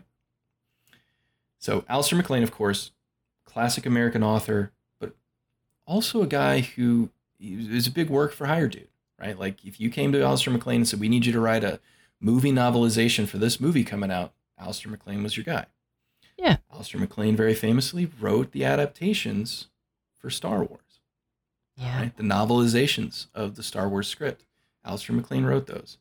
And there were some things when I was watching Ice Station Zebra that I was like, there's some Star Wars connotations here. like there's some there's some inspiration for some Hmm. Star Wars stuff happening. And I was like, maybe this is where like George Lucas was like, have Alistair MacLean write the the the, the Star Wars adaptation. I don't know. Um, but there were some other interesting things. One, I was looking up trivia as I was watching, of course, because I was you know, just trying to engage with all the material that I could. And apparently, this was Howard Hughes's favorite movie to the point that when he was like in uh, Las Vegas, like you know, in his his the beginnings of his sequestering, he owned the TV station, and he would call them and just demand that they run Ice Station Zebra on television so he could watch it. Wow. And so records indicate that Ice Station Zebra was aired in Las Vegas over like a two year period over a hundred times. I wish I had that kind of power. I know, right? Like it was you could see why somebody was like, man, maybe if we could make a device that allowed people to play back films whenever they wanted, we would maybe it was a guy who lived in Las Vegas and was like, I'm so fucking tired of Ice Station Zebra. Somebody needs to get Howard Hughes a way to just watch the movies he wants on demand. VCRs. Uh. Anyway, but it's just it was very funny. But there were uh it was one of those movies. Oh, no, the other one that I found I found an article that was um it was like filmmakers um oh like they're like movies I don't want to admit that I love, right? And at the top of his list John Carpenter loves Ice Station Zebra. Well, that fits. And if you look at the costumes, like the because Yeah. when they get to the Arctic, if you look at the costumes of Ice Station Zebra, it looks a shit ton like the thing. Like it is crazy. Like even the color coding of the various outfits, so that you can tell the characters apart. Dude, it's like yeah. I was like, oh yes, John Carpenter loves Ice Station Zebra. He it absolutely does It fits. It fits. fits. But anyway, so I watched that. That was fun. I also watched. Um, I've never been a Burt uh, Burt Reynolds fan. Uh, not big anyway. I mean, I remember watching Smokey and the Bandit stuff when I was a kid. Um, but they put up a movie of his called Hooper, which was one of his like later, you know, films when he was kind of you know moving away from superstardom. But uh, it was all about a stuntman. I think it was kind of the inspiration for the show The Fall Guy. I think that was kind of the idea. Um, but a, a very interesting little film. Really, just an excuse to do a bunch of stunts. You know, have a bunch of like motorcycle chases and things. Um, but I just wanted to note it because it's also a absolutely wonderful time capsule into where we were in 1978 America. There's a line in the film, and I apologize, listeners, if this offends you. I didn't say it; it was in this movie, where Hooper's, well, it's it's Burt Reynolds and Sally Field again, you know, because of course they were huge six huge stars, especially as a duo at that time. And so he's not married to Sally Field, but he's like dating her, and his her dad was a stuntman, and and he's like trying to convince Hooper that he just needs to marry his daughter and you know like make it happen. And so Hooper's like, man, I just don't still know. I don't know if anybody needs to get married anymore. Like, what's the point? And blah blah blah. And the dad turns to him. He says, "Ah, oh, Hooper." And this is Brian Keith, by the way, the dad from Parent Trap. That's who's playing this. He turns to him. He's like, "Ah, oh, Hooper, don't be an ass. It's like everybody's getting married these days." Hell, even fags are getting married these days. Oh my god. I was like, whoa, there it is. 1978 forward thinking. It's- even fags are getting married these Wow. days. Different time. Different time. yeah, I was like, oh shit. Um, but the other thing of note in Hooper, and there's not much, honestly. It's it's a pretty slight film by all accounts. It seems like a you know Burt Reynolds vanity project for the most part. But uh, of course, the story being told here is that there is a there is a younger competing stuntman who comes to sort of upend Hooper's you know status as the most successful stuntman in Hollywood, and that young stuntman is played by none other than a very young and just flat out adorable Jan Michael Vincent, Oh wow. huh. pre Airwolf Jan Michael Vincent. um, Jan Michael Vincent with Jan Michael Vincent on a planet of Jan Michael Vincents. but uh, and it- you know, so it was it was one of those things. I, I it was just a I saw it. The cover art was like, oh, I, I had a, like a vague memory of it maybe, and uh, and I watched it. And so apart from its it's less than than modern politics. Uh, it's it's pretty good. It was interesting. Oh, also brief cameo from Terry Bradshaw. Oh. Terry Bradshaw plays a guy who gets the crap beat out of him in a bar, which you know I'll always watch that. That's fine. Nice. Uh, so yeah, it's good. Uh, a couple other quick things. Uh, Westworld is back uh, for season four. Um, I recently tried to go back and rewatch Mm. the show, kind of in preparation, and I'm s- struggling. Yeah, I'm really conflicted about Westworld. I, I will say this, just you know, not to get into spoilers or anything. Season four has started off way stronger than I expected it to, like way stronger than I expected it to, because season three for me was a bit of a disaster. Um, it was not bad, I guess, but it was not. It was also not good. Uh, I I didn't enjoy it very much. Um, it was very twisty, and it was one of those shows where I feel like the entire success of the season was predicated upon how well you engaged with and cared about those twists, rather than like strong, interesting things happening. And uh, so I, I didn't leave season three being like a lot of people apparently left season three of Westworld being like, I'm done with this show. It's a waste of time, blah, blah, blah. And, and I, I get that. I, I didn't end that way. But going back and rewatching Westworld, apart from season one, I think season one is, is still kind of a perfect season of television. It's it's very strong for the most part. But even season two, there's cracks that start to form. So I, where where were you sort of getting lost? Was it even just right from the start, or I I have this I've had this problem with other HBO shows where I love them in the moment when they're hot and they're new and Mm, I've never seen them hotness, yeah. before. And then when I go back, I'm just like this is cringe. This, is lame Yeah, and cringe mm. and I don't Sure. enjoy it. I guess because the newness is gone. The excitement is is subsided Sure. and Oh, I I get that. Yeah. and they're they're just so over the top. I have this this threshold of like, wow, you really really want to set yourselves apart as like we are HBO and nowhere else on any service are you going to see the things that we will show you and it ends up taking things almost in a direction that the, the writing suffers for it and i don't know if that's I don't know if that's just me, if just everything that I see, it it has this sort of stink of HBO on it. Where it's like this, I, I can mean, tell is this is an HBO show. It, Yeah. it sounds and looks and Oh, acts like an HBO show. I mean, H, I, whoever you know, whoever directs programming at HBO, and I'm sure it's a team of people, but they have a particular type of show that they are looking to produce, and Yeah. and that's what they lean into. And there's some diversity in that little you know type of show that they're interested in sure but you know mm-hmm. they've they've got their their milieu and they have their standards as well. Like there are mm-hmm. requirements to make an hbo show. These are very well known. The game of thrones guys have talked about them right? Oh we have to have you know three sets of boobs and two butts and one penis or one vagina you know you choose kind of thing. Like there are there are for, there are format standards at hbo that i think dictate the kinds of shows that they are more likely to produce. And so there is a sort of homogeny to hbo show experiences um, I I'm- find I'm myself I find that. myself thinking you could cut out 20 minutes of this. Because Oh, sure. everything is Yeah. just it's labored. I guess Westworld feels very labored. Even in that first season that I enjoyed so much, it's like, wow, this is this is long. These episodes are long and they feel long. Um and other than Anthony Hopkins, I'm not connecting with any of the characters or scenarios the way that I did the first time I watched it. Mm, sure.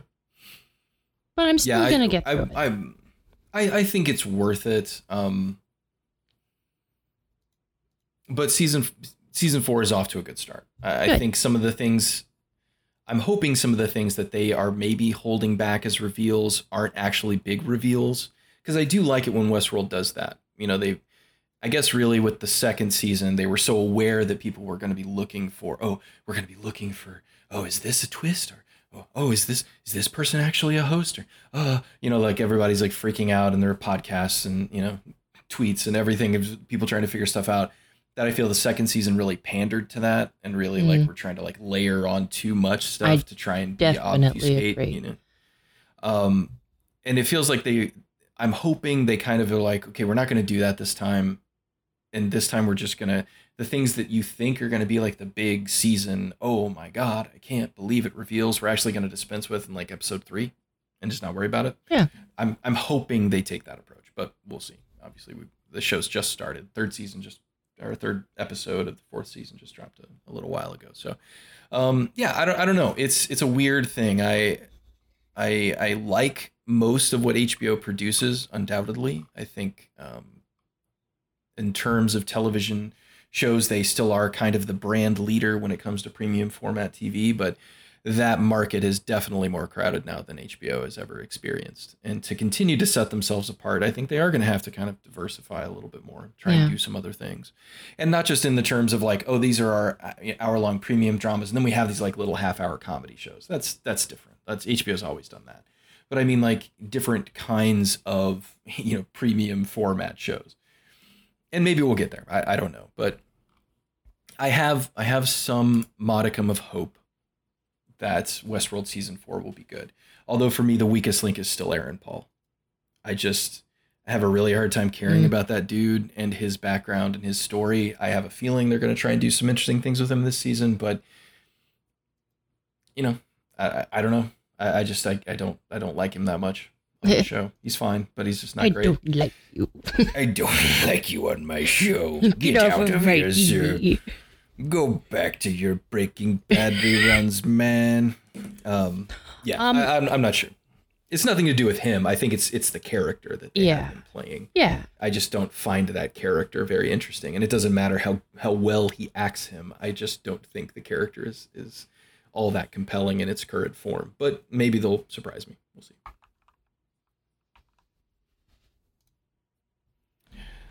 All right. Anything else on HBO Max that you've been engaging with? I don't think so. All right. Uh, I will take a brief sideline. We've talked about this before uh, as well, but um, if you don't have Apple TV Plus, and I realize apparently a lot of people don't, go check out Apple TV Plus and watch Severance. Yeah. The, uh, obviously, we're not going to spend time talking about how No. great it is because it's great. It's great. It's Like, it's it was the best thing on TV. It does give me that that deep concern that season 2 will never live up to the greatness that was the first season, but that is the unfortunate reality that Severance must now deal with. but but here's the thing, I trust Ben Stiller because Mhm. I really like his creative output from the the dumb weird comedies that he's done to the serious things. I just really like him. So, Agreed. I, I don't think Ben Stiller gets credit for being a great producer. Um, but he has been producing things, not just starring in them, for for quite a while now, and most of his producing output has been pretty solid. But I, I really think, you know, Ben Stiller, unfortunately, like we look at a guy like Matthew McConaughey, who spent a decade making awful rom coms with Kate Hudson. Mm. So that he could then have the financial independence to just do whatever little dumb project thing he wanted to. And we look at that guy and we say, wow, what a smart dude. What a smarty pants Matthew McConaughey is. Well done, sir. Here, have a Lincoln commercial. The guy who we used trouble. to make fun of because he never wore a shirt. Exactly. right. But now he's like accomplished super actor man. But is it not true that Ben Stiller basically did that with dumb, lowbrow comedies for 10, 15 years, maybe? And then now he has the financial independence and clout in Hollywood to just do whatever he wants. Yeah. Right? Like that's why does Ben Stiller not get the respect that Matthew McConaughey does? Like was it because Matthew McConaughey was shirtless and tan? Ben Stiller. And so we look at that and being like, you you've elevated you've elevated the craft, sir. Ben Stiller you gave us tan. Yakov Smirnoff's Last Stand, and for that, he is my hero forever. the Ben Stiller show is the um, greatest thing on TV. Ben Stiller show is so great, dude, and so many things spun out of it, man. Like Bob Odenkirk wrote for that show. Yeah. Like, uh, like Ben Stiller has had his hands in in the success of so many of your favorite comedians, um, in ways that you may not fully understand or comprehend, and and so like I Yes, I'm with you there. I think Ben Stiller has good instincts. I think his instincts with Severance were strong. Apparently, this was something that he was just embedded in. That's why we didn't hear from him for a couple of years because he was developing this project. And um, it is it has paid off tremendously. Severance is one of the most awesome things going right now. Um, I'll sidebar. I know I sent you this. I texted you this, but I also developed a tremendous amount of respect for uh, Britt Lower is her name, and she is the individual who plays Helly on Severance, mm-hmm. Uh, which is a fantastic character, and she is so good as that character in the show.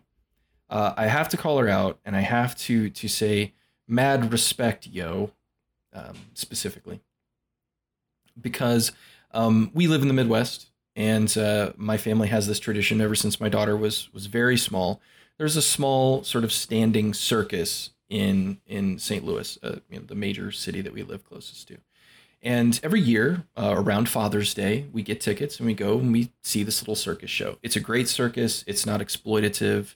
Um, it's family family run. They, they bring in acts from all over the country. It's it's a it's a really good group. Very cool. We're happy to support it. You know, it's not Ringling Brothers where they're beating animals in the backyard. You know, it's nothing like that. And uh, it's a small, you know, one ring thing so we go to our, go to the show.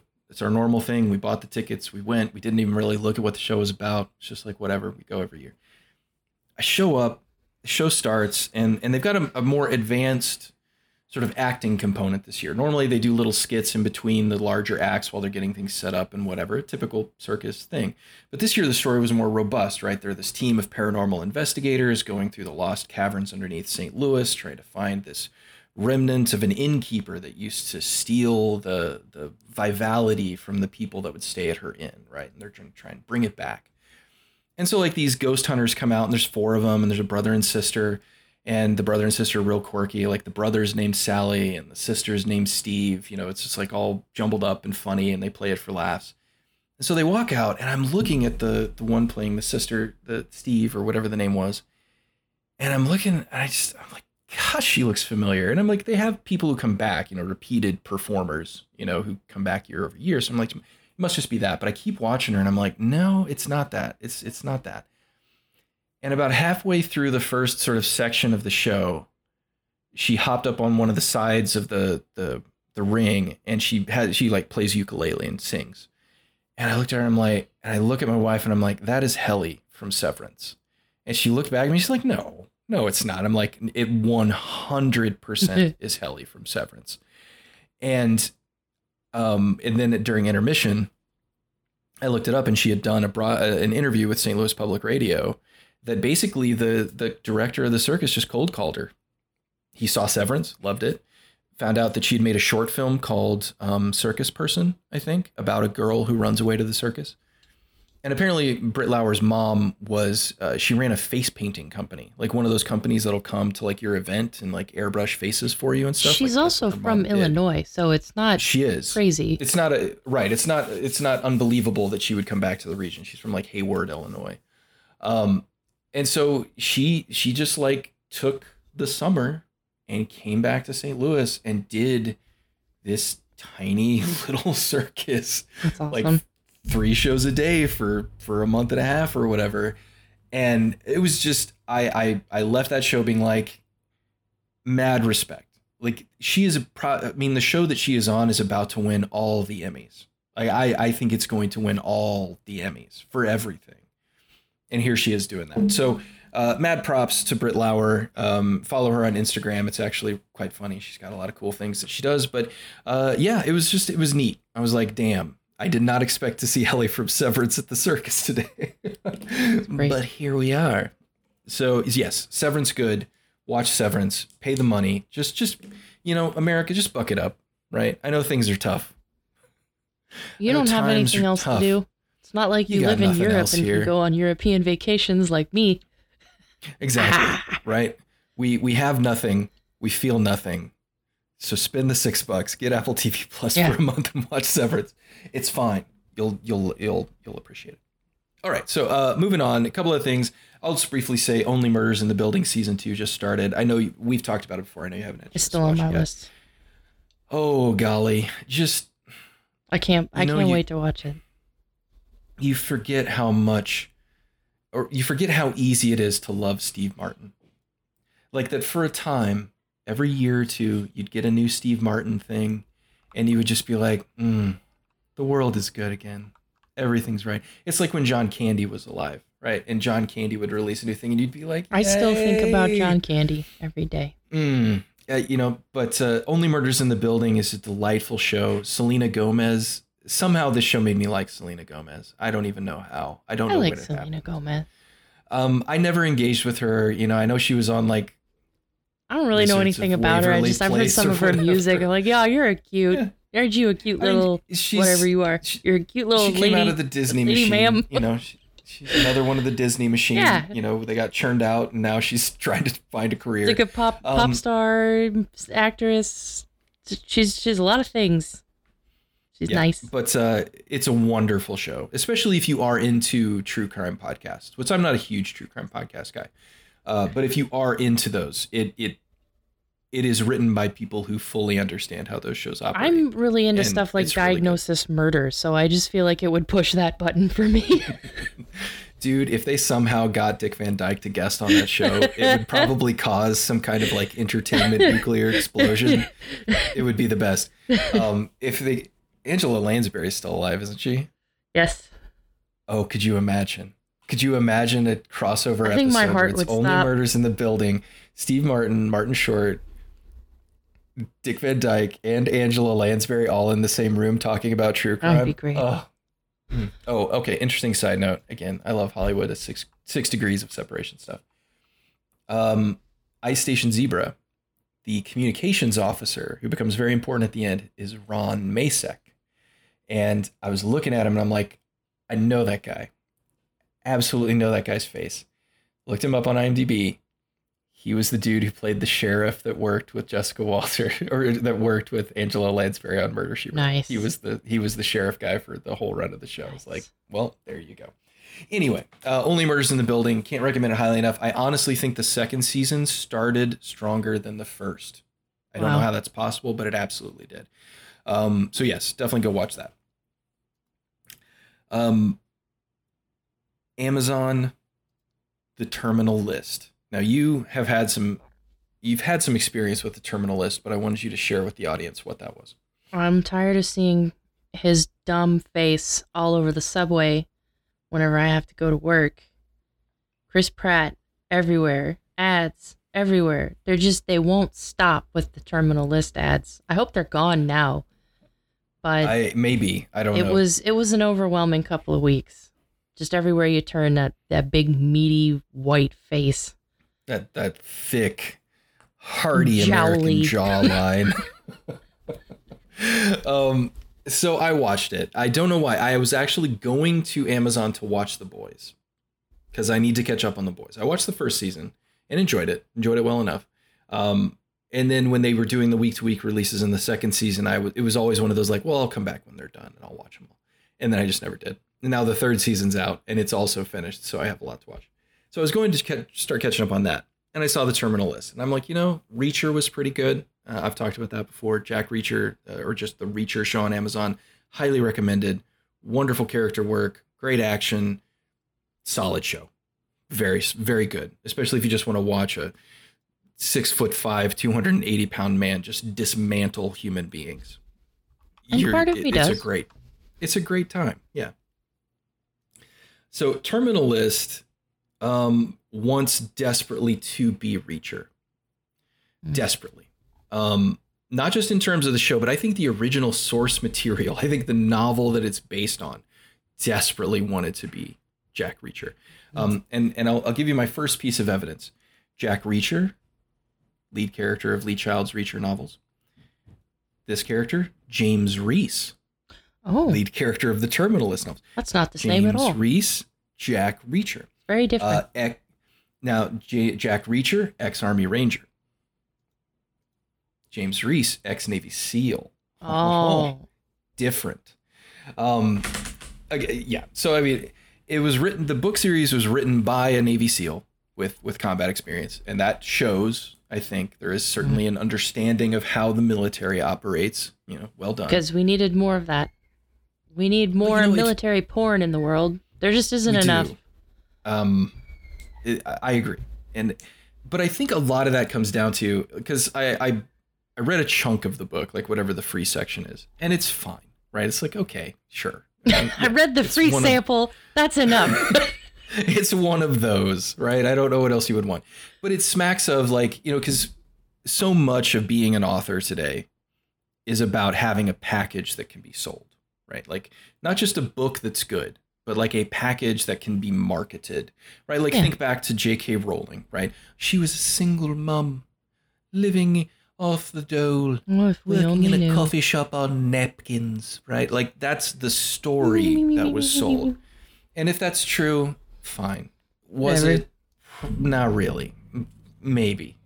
Um, it, it- they even did it to Tom Clancy, for God's sakes. Tom Clancy was an insurance adjuster, right?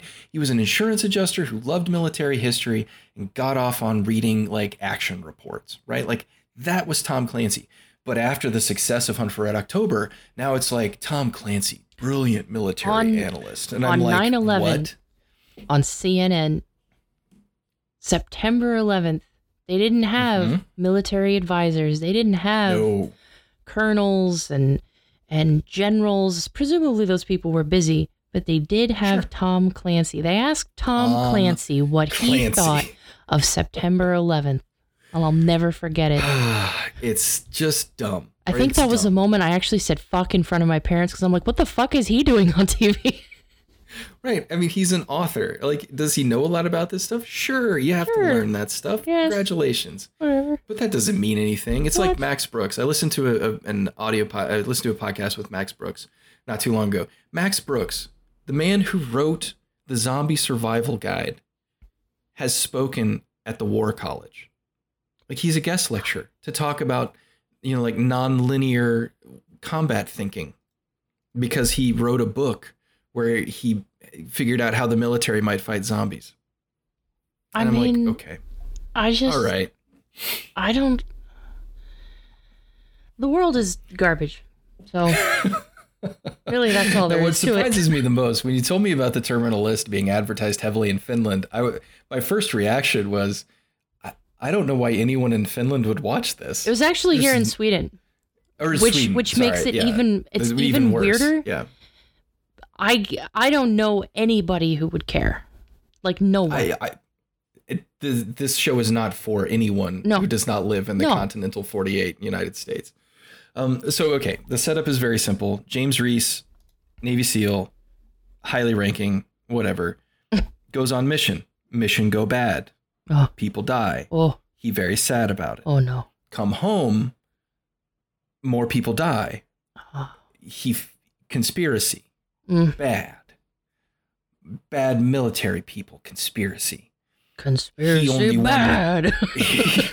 he only won no truth. He Oh, yeah. killed. Right? Like, it's just that. Like that's all it is. Uh, and so like the catch, like the terminal list, I'll spoil it for you. Uh, his daughter drew him a picture before he left on his mission that went bad, and he finds it when he gets home, and he he flips it over. So he, this daughter, his daughter, gave him this beautiful picture, right?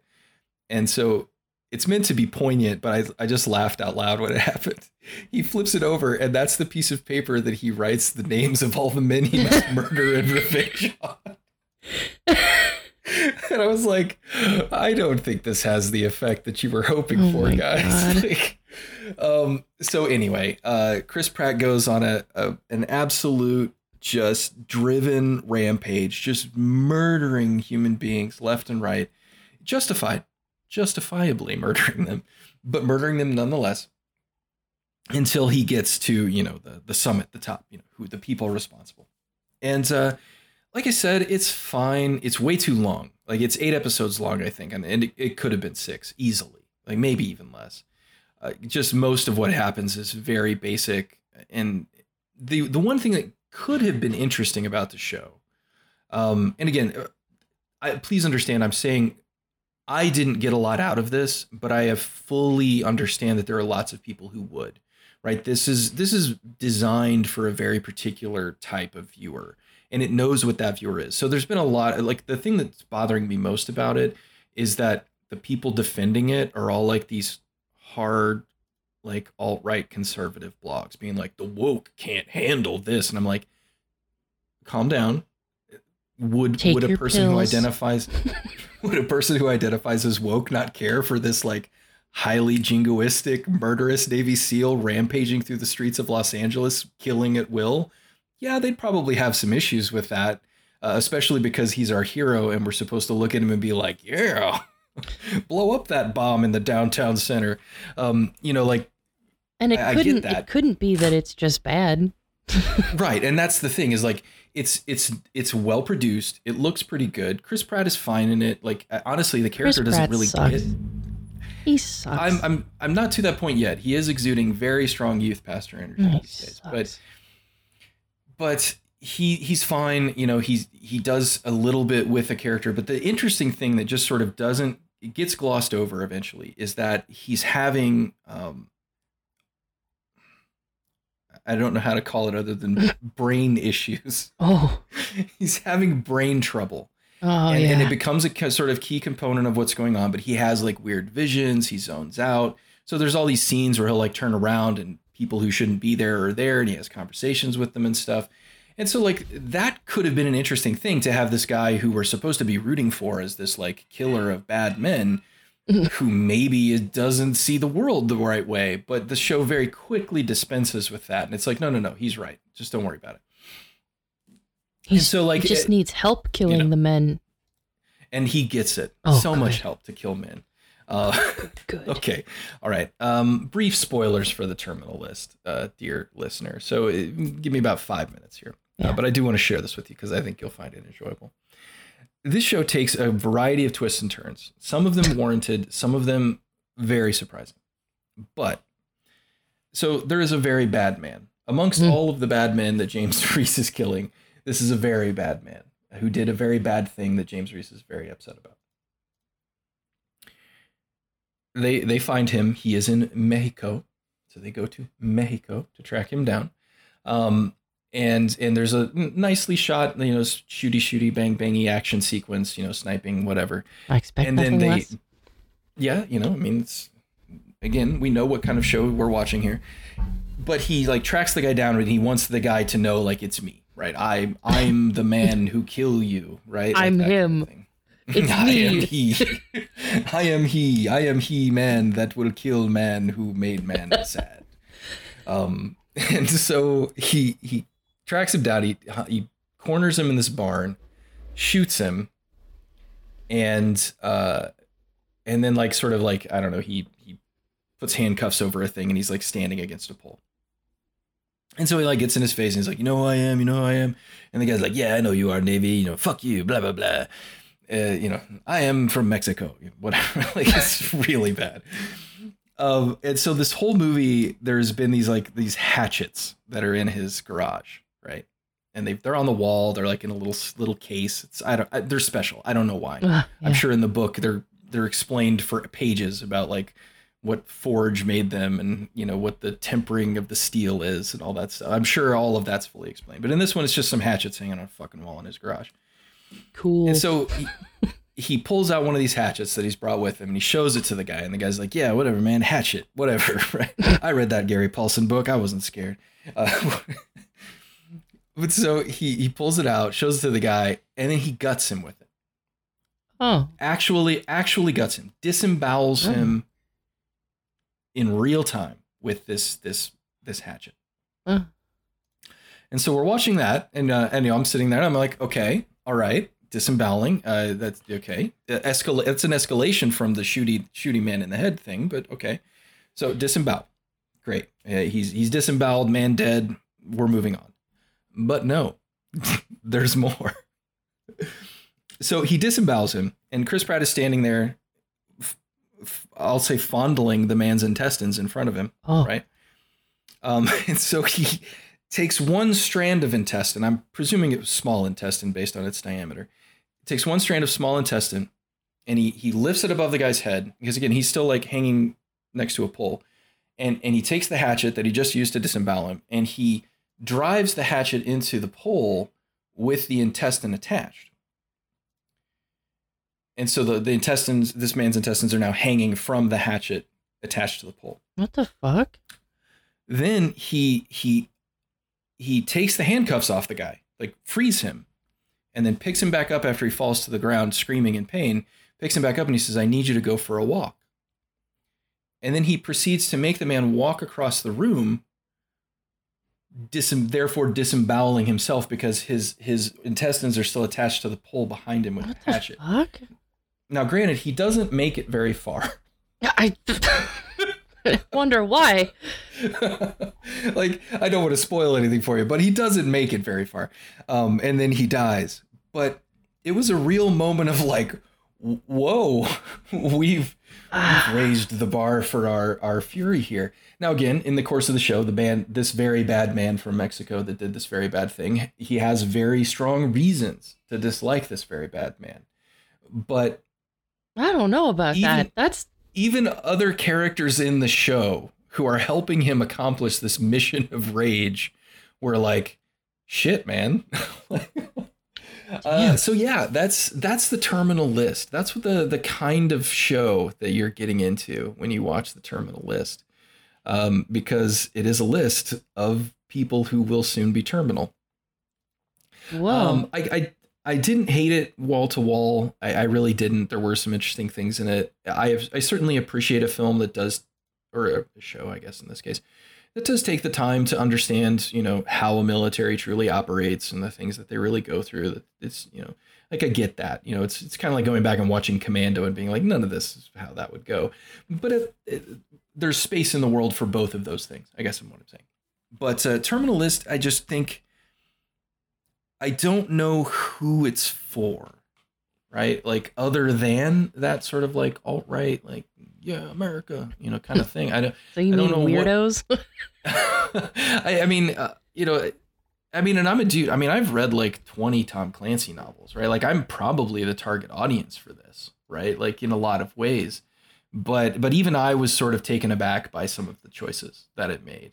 Um, that just sounds really violent. And I mean, we talked about Mandy on this this very podcast, and we were like, "Ha, chainsaws. that was fun. But Right, but that's that's just it. Like if you see a man get disemboweled in a movie like Commando, you're like, ha ha. In this one, it's like, oh, I'm watching human suffering, right? Like Yeah. human suffering inflicted at the hands of the hero with zero consideration. Like if there'd been a scene afterwards where he was like being counseled and he's like, I think I went too far. Like I think I've done. I think I went too hard on that one, guys. Maybe I should pull it back. But there's nothing, right? It's just that's it. It's never talked about again. No one ever references again. And again, they're they're very bad men. I must say that, right? And as someone who's watched like you know Sicario and watched Benicio del Toro murder an entire family, Or I understand. or you know, like things like Taken that just have very gleeful, violent moments in them. Don't they're not that violent. Not no, like that. I- here's a funny thing. Um, we just rewatched Taken, I, love Taken. like literally last week. That movie holds up so well. It's well. so good. Great. it's so good.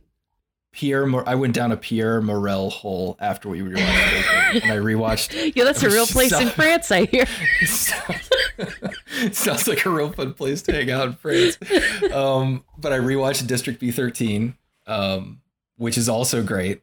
Like I love B13. That was Pierre Morel, and I just I watched some of his other movies. I'm like, you know, this dude's this dude's quality. Uh, of all of the the directors, you know, Louis Leterrier, all of, Olivier Megaton, you know, all of those people that come out of the the Luc Besson, you know, director action director factory.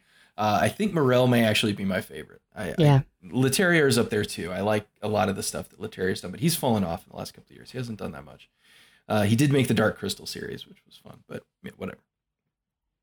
Uh, but yeah, Terminal List. Uh, I'm not going to recommend it. I, I don't think. I think there are like three episodes that are pretty solid, but most of it's a lot of like thumb twiddling, staring at screens, Chris Pratt googling stuff. Like it's it's just not it's not that interesting. Oh, and uh, Constance Wu from uh, Crazy Rich Asians and uh, Fresh Off the Boat plays a, a reporter for oh god, what was the name of it? I I am I think my new jam is trying to pay attention to like movies that have website names in them. um, because you know there's so most website names are taken at this point. Like I'm going to be super honest. Like if you come up with an original idea and you want to give it a cool name on the internet that'll be recognizable, you're kind of fucked. Yeah. Like, sorry. That's not gonna work. So, so she works for, I shit you not, the name of her website, this cutting edge news website that they've hired this war journalist to write for, is Volt Stream News. That sounds real. That sounds really real. That's It's my the best st- source for news. Oh, it's the stupidest thing I've ever. I was like, Volt. Well, you know, most News? conservative Oh news sites don't sound real. They probably guess, just could have used a, an actual one, and it, it, would not. It would sound fake. It was just I just laughed. Every and then th- there would be a she has to talk to her like editor a bunch of times, and so like every time he picks up, he's like, "So when are you gonna get me this content for Volt Stream?" I was like, "No." Oh dear God. So stupid. Uh, anyway, so terminal list, sort of a, eh, it's fine. I did. I mean, I watched the series to its completion, so I guess that says something. But um, yeah, it's it's a hard hard one to say. That's gonna be a no really for me, depends. dog. I'm not watching that. I, it was it was a rough it was a rough watch at times for sure. Um, but anyway, so if if you're looking for one of those and you haven't watched Reacher, watch Reacher, and then if you're just really bored and you want another one of those, then maybe check out Terminal. There you go. Um, and then I know we chatted about it briefly in one episode, but uh, definitely check out Kids in the Hall, the, Yeah. the rebooted series on Amazon Prime. Oh, so good, so so good. Uh, so anything on Amazon that you've been watching? Anything grab your attention? We we are watching the fourth and final season of Man in the High Castle. Nice. Um, Um, still one that I have not gotten into heavily. Watched the first few episodes. First but- three seasons were honestly really fun. I had a great time. This season is weird. Um, I guess I mean it's immediately clear that they knew they were canceled, Oh, and okay, so they're they're in wrap up. they're in they're in serious wrap up mode. And then some people are not returning to the series, which means they have to just write them out. Um, Oh, damn. Yeah, it's it feels weird, and they're also trying to introduce some new characters that just don't have anything going for them character wise. Um, Mm, replacement Yeah. characters. yeah, and everyone is doing that thing where this this writing team is either different or it, the the showrunner is different. I haven't looked into it, but none of the Mhm. characters behave the way they did in any of the other seasons. Oh, Um, so we've had a hard break. Yeah. like, this is the same person by name, but they don't don't do any of the things you would expect them to. do. yeah. So yeah, I'm not I'm not enjoying it as much, but I'm committed and I'm gonna watch it. and Sure. then You're I'm gonna complain about it. Yeah. Because that's what you do. Rumble yeah. I'll get on Twitter and I'll complain about it. yeah, that's one I tend to get into now that I've finished the book. Um, again, not that reading the book is mandatory. I, I've- I've read through like the base Wikipedia page of the plot, and I'm like, oh, it's nothing like the book. Um, but I, I wanted to, you know, I, I I read a lot of Philip K. Dick in my younger years. I really did. You know, Android Dream of Electric Sheep, and and This does not bear any resemblance to Philip K. Dick as yeah, a like writer. it's it's obviously just taking the alternate history idea. but the first like, the first few seasons did some really fun things with it, and Rufus Sewell. Oh my! Mm, I could yeah. just watch him act for hours and hours. He's so good. Totally. and wow. I mean the show is worth watching for him. Um i don't i don't really love what is her name alexa davalos she's okay. She's Mhm. she's she's okay. But uh joel de la fuente is amazing. Um and uh uh what's his name oh god i always want to say shang Tsung. uh Cary tagawa oh, Cary Tagawa. he is he is amazing like you you kind of fall in love with his character for the whole thing um sure. lots of Is lots of really good bit parts Did and they have him play? Because in the book, there's a. Uh, yeah, he's Tagomi. Trade Minister Tagomi. Yeah, that, that makes it. and you like and and you he will be your favorite. Just straight up. I already know he'll be your favorite because he's my favorite.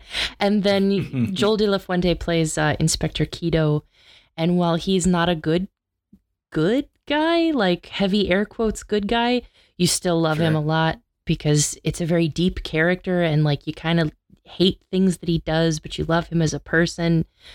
Um same with rufus sewell. Rufus sewell plays a nazi and, Right, yeah, and he's- he's just you just i just love him i just he's so good um so yeah, it the, the those three seasons are are definitely worth watching. Even if the fourth one stinks, it doesn't matter, um, because those three were really good. Sweet. Yeah, we'll have to definitely give that one a try. Uh, I'm certainly interested. Like I said, I think The Boys is probably up next, but then after that, I think Man in the High Castle. But uh, all right. Well, uh, let's wrap it up with a bit of Netflix um, and sort of what we've been watching there. Obviously, Netflix has had some major, major summer releases in the last few months. Um, so we're, you know, there's, there's plenty there. I don't need to go into it. Uh, guess what? Stranger Things is is good. Like it's it's good. Um, they they have infinite money and infinite time, and they were able to make something that was good. I, I don't think anyone should be surprised. Yeah, I I don't. I had a hard time. I kind of struggled through the episodes that I watched. I haven't finished it, um, just because. we talked about this at work because it, it came up one day when I was in the office, and we all kind of agreed that it's really weird how these kids are still just trying to play Dungeons and Dragons. Like, Yeah, that's uh, the main you know, conceit of the show. It's like you've been through so much, and you still just Mhm. want to play Dungeons and Dragons, huh? Yeah, That's you've, cool. You've literally you've literally fought monsters, and now you want to sit down with your and friends like and that's fight monsters. and that's yeah. what they're really truly upset about in the in those early episodes. It's like, man, the D and D club is falling apart.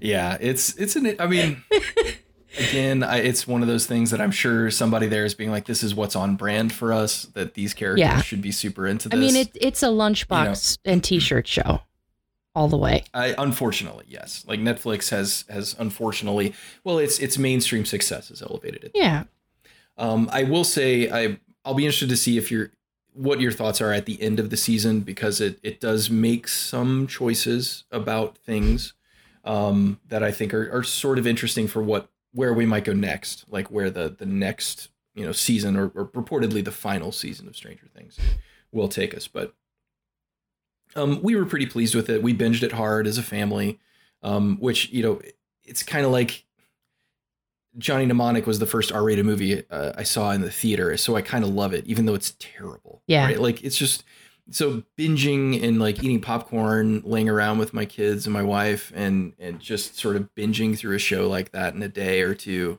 is fun. Like that is fun, and I liked that. And so like Stranger Things will always kind of be conflated with those emotions in my mind. I think, but um, but yeah, it's it's it's fine. I think it's certainly a it's a better total season than season three was, although I don't think that's hard. Um, you know, so I'm I'm pleased that they've been able to sort of find a groove that I feel like they can execute on to the end of the series well. Yeah. Right. And that in and of itself for a show that's become this big and undoubtedly unwieldy for to manage, uh, that's probably the best you can hope for, to be honest.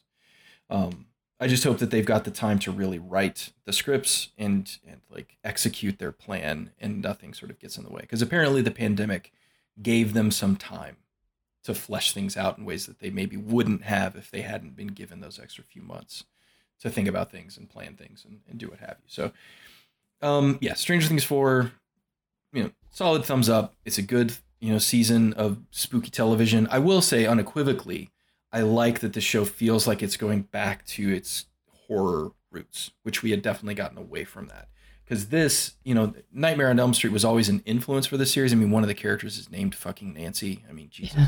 Um, and this is the first season that feels like they're going, they're actually going for that, right? They're going for the the serial killer coming after you, trying to take you out. Like, you know, he's coming for you in your dreams, Barbara, you know, that kind of thing. Um, and that's, that's fun. I like that the, the show kind of leaned harder back into that instead of, you know, this more sort of nebulous thing that we'd gotten for the last few seasons. But in any case, uh, not too bad. Um, I'll go ahead and throw out the Umbrella Academy season three. We also went through that uh, before Stranger Things came out, uh, or before the second part of Stranger Things came out, I guess. And man, I just I love that show. I it's it's really hard for it's. I'm not going to say it's a great show. I don't know if it is. Uh, it's certainly got its problems, but I love the characters. I love the way the characters are mixed together. I love the writing. I like a lot of the visuals. Just it's a show that for me in particular, it just kind of works. It helps that I love the comics. Um, not all of them. The comics are way weirder than the show. Like, oh my god. Like if you read the comics, the show's going to be like, this show is tame compared to where the comics go. But it's it's just a really great mix. Um, it's another one that uh, I, I think, you know, if if you're looking for something to watch and you want something that's a little weird, maybe has some superhero elements, but they're totally backgrounded for this like fucked up family drama. It, it's certainly gonna fit the bill. It's it's pretty good. This season, I feel like they were very apparently they were very pandemic restrained with this season, and they had to rewrite a lot of things on the fly to accommodate not being able to go to particular locations or be outside, you know, that kind of stuff. Um, and so that changed some things, but I, I still think it was a very strong season for the most part, and and quite a bit of fun. And then, of course, this is the season uh, they actually Elliot Page was allowed to transition in the show. Yeah. To mirror his transition in life. And the way the show handled it was kind of achingly gorgeous.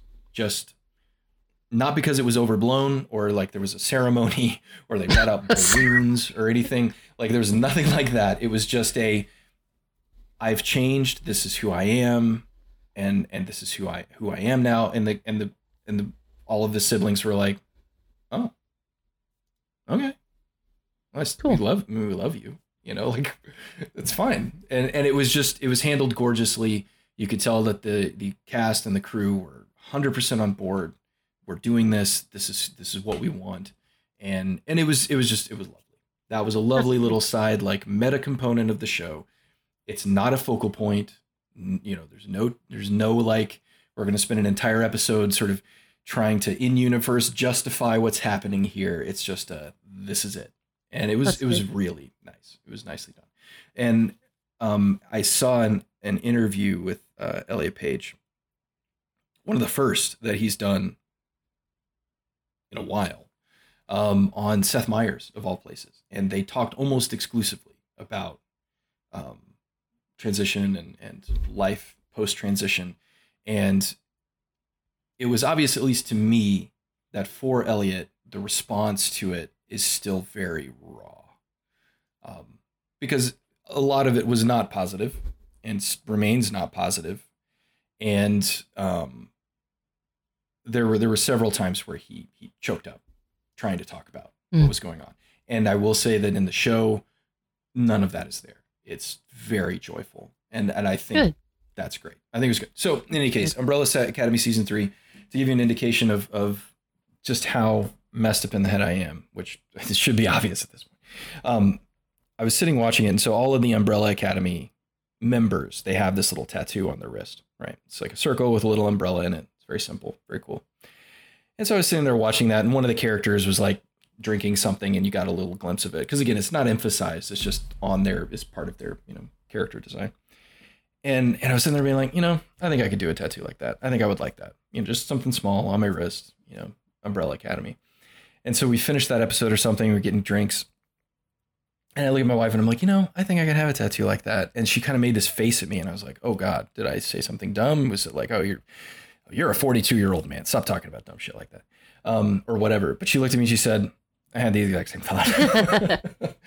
and I was like, yep, I get it. Let's. So our anniversary's coming up. So I was like, hey, we could just make that an anniversary present. Like, I don't know. We'll see. Uh, but yeah, so Umbrella Academy, thumbs up. Season three was lovely. I hope they get a chance to do four. Steve Blackman, the show creator, has said that if it if they don't, then this is this could theoretically wrap the series and, and you would be okay. Um, but I, I get the feeling they've they've got one more story in the tank to wrap everything up and sort of close it out. So I hope they get that chance. Um, the show did very well on Netflix as it always does, but you know who knows the Netflix algorithm? Who knows what taste clusters have been activated? You know, Bell Academy, and and whether or not those taste clusters are the ones that they want activated. Maybe there's a taste cluster over here that's not being activated, and they they need a show for that. You know when you watch Barry season three, that everything I've just said now is going to make you laugh so hard. like you're just going to be like, oh, I get it now. That's it. Um, so those were my two. Uh, you had a couple as well that uh, you wanted to throw. Uh, for Netflix, I okay, couple of movies that I watched this this year. One of them was uh, the stop motion animation shorts uh, called The House. Um, super weird. However, I really enjoyed it. It was kind of uh, a little bit surreal, definite, definitely creepy. Um, and even the last one was was kind of touching, but uh, it's that it's that really kind of weird, like um, almost knitted stop motion animation. Looks cool. Um, so that was really good. It's, I mean, it's very short, so it's one of those like, why mm-hmm. not watch it? Especially if you like animation at all, which uh, my partner loves loves anything animated, so that's that's kind of why he was interested in it. And um, yeah. yeah, it's it's all about uh maybe I don't think it's one specific house. No, it is. It is. It's just one specific house and sort of three different stories that take place. It's the the construction of this very strange, very peculiar house, um, a, a sort of present day story, except it's anthropomorphic rats of the house being renovated, and then mm-hmm. some giant bugs moving into it. It was really that one was really funny, uh, and then the last one is sort of this futuristic house is in decay and there's a, a uh, anthropomorphic cat trying to fix it up, and the world is just sort of crumbling around her. It's like some sort of flooded future. It, I don't know. It was, oh, it's really okay. interesting. Sounds um, cool. that was good. I also watched a Swedish film called Black Crab. Uh, Ooh. Svarta krabba. Um, it has Noomi Rapace in it, and uh, it was post-apocalyptic ice skating. Um, it was I don't know I I, I enjoyed it. I I enjoyed it a lot. It's um, uh, and it's it's a war. I don't know who they're fighting in this war. Like that's that's the one thing that was never really clear. Is it's in it's set in the future. It's in Sweden, and Sweden is fighting someone. Okay. I don't know who. I'm going to assume that it's Finland, but only because I, I just have no idea. So I just made Right. something up. It Who might even it be, I, I mean, it might have even been like other Swedes. I'm just, I have no idea. And the movie does not belabor that because it really doesn't matter, I guess. Um, but it's all about, uh, she is like a speed skater and certified badass who is brought in with a team to speed skate across the ice covered archipelago Mhm. to deliver some canisters of a of a, a of an un- unknown origin. It- you eventually find out what's in the canisters, and it's a very big deal. But they have to deliver these canisters to a research base, and they can't do it by helicopter or by vehicle because the enemy will spot them. The only way to do it is to ice skate across the water at night. What other options do we have? Um, and it's really ridiculous and and at the same time it's kind of exciting and the skating scenes are kind of exciting. Um, like I'm not I've I've been ice skating once in my life, so I don't know anything about how to be a good skater. Of course, my partner who grew up in Finland, they they learned to skate. Pretty much all of them learned to skate and a lot of them play hockey. So he was like, they're not even very good skaters. I didn't notice that. I thought it, everyone was a great ice skater. Um, yeah, it's like people who know how to play violin, like watching somebody play violin in a movie and being like, "Oh, that's wrong." or like None of that's ballerinas right. watching Yeah. Black Swan, where they're like, she's not a very good ballerina at all. Like, I really can't tell. Um, I don't know. so yeah, it's. Uh, I think it was based on a book. Um, obviously, I probably. I mean, I don't know if it was, but it was Yeah. recommended to me by uh, some Swedes, and I really had a good time. And it, it was it was perfectly easy to watch. I mean, of course, watched it with uh, subtitles. I'm sure there's a shitty English dub if somebody wants to watch that. Oh, in I that can't way. that's any good. Um, that- mm. But it was it was fun. The action was was good. I, I liked all of the characters. I liked how it ended. I thought it i thought it had a really good wrap up. It kind of has this uh, through line where she was separated from her daughter when the conflict between the swedes and whoever began. Um, and she's worked as a soldier and she's and she's volunteered so that she can try and find her daughter and so that's kind of her motivation. And, you know, Noomi Rapace is a badass and I love watching her do things. I'm Um, gonna ask you this, and I, I think I know the answer, but is Noomi Rapace the new Liam Neeson? I think she is.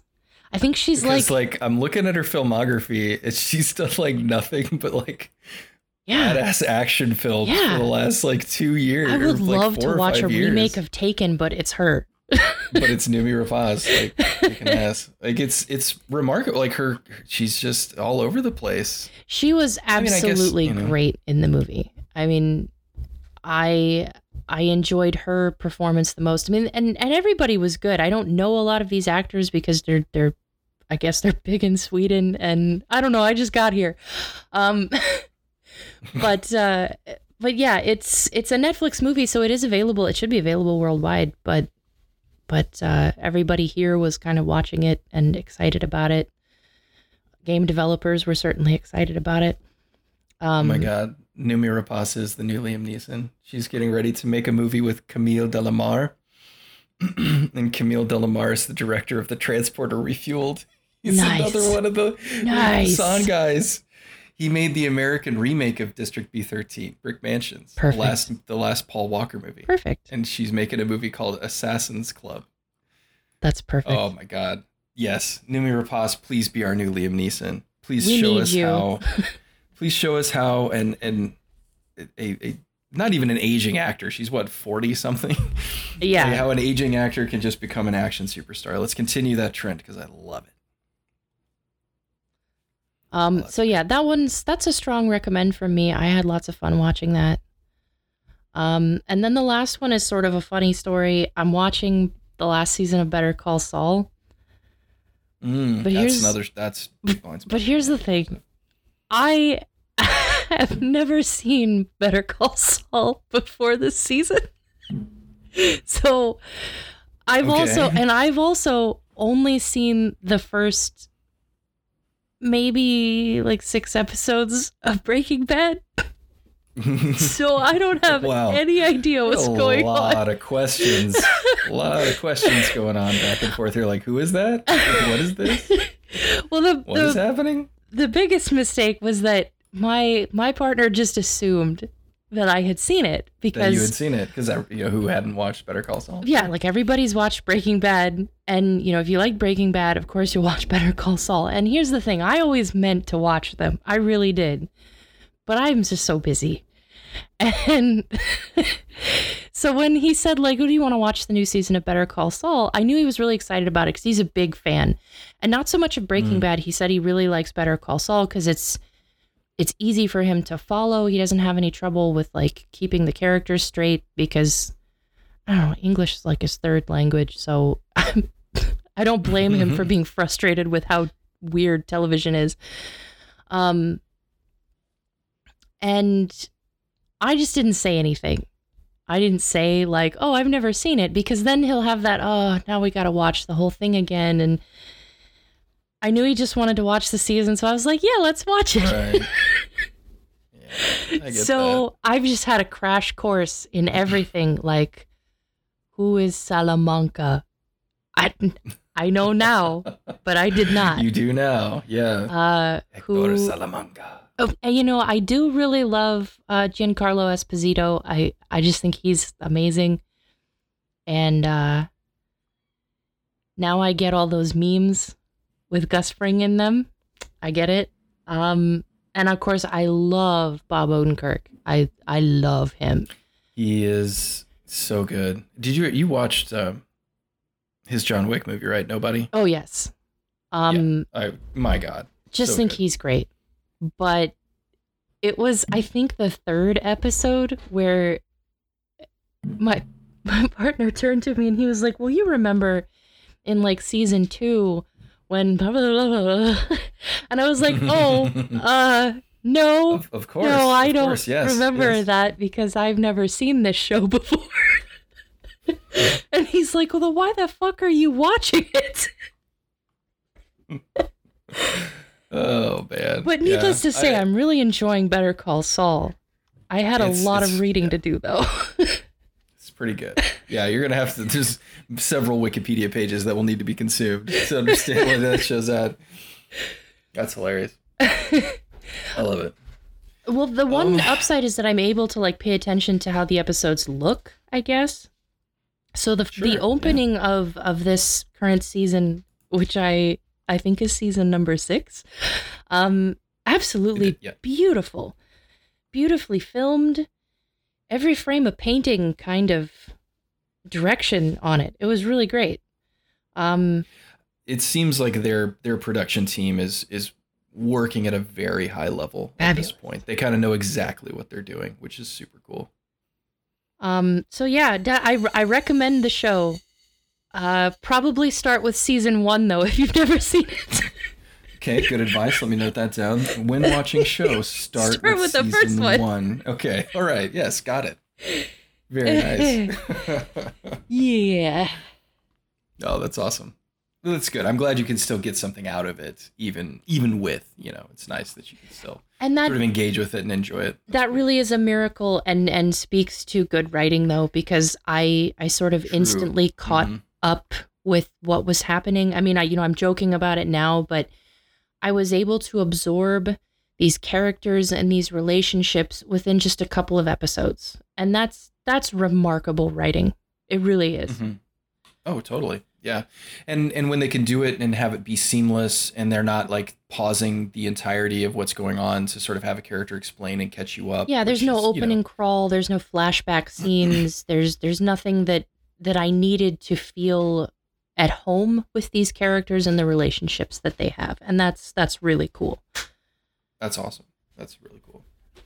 Yeah, that's another one that's a bit of a blind spot for me. I need to I need to get to it. I may start at season one though. That may be Yeah, yeah. I that's a that's a smart choice. Maybe you can tell me more about Hector Salamanca then. and perhaps yes. Ah, Salamanca. Uh, I well, I did watch Breaking Bad so I, I am aware of the, the Breaking Bad rendition of that character and, and sort of his interactions with that.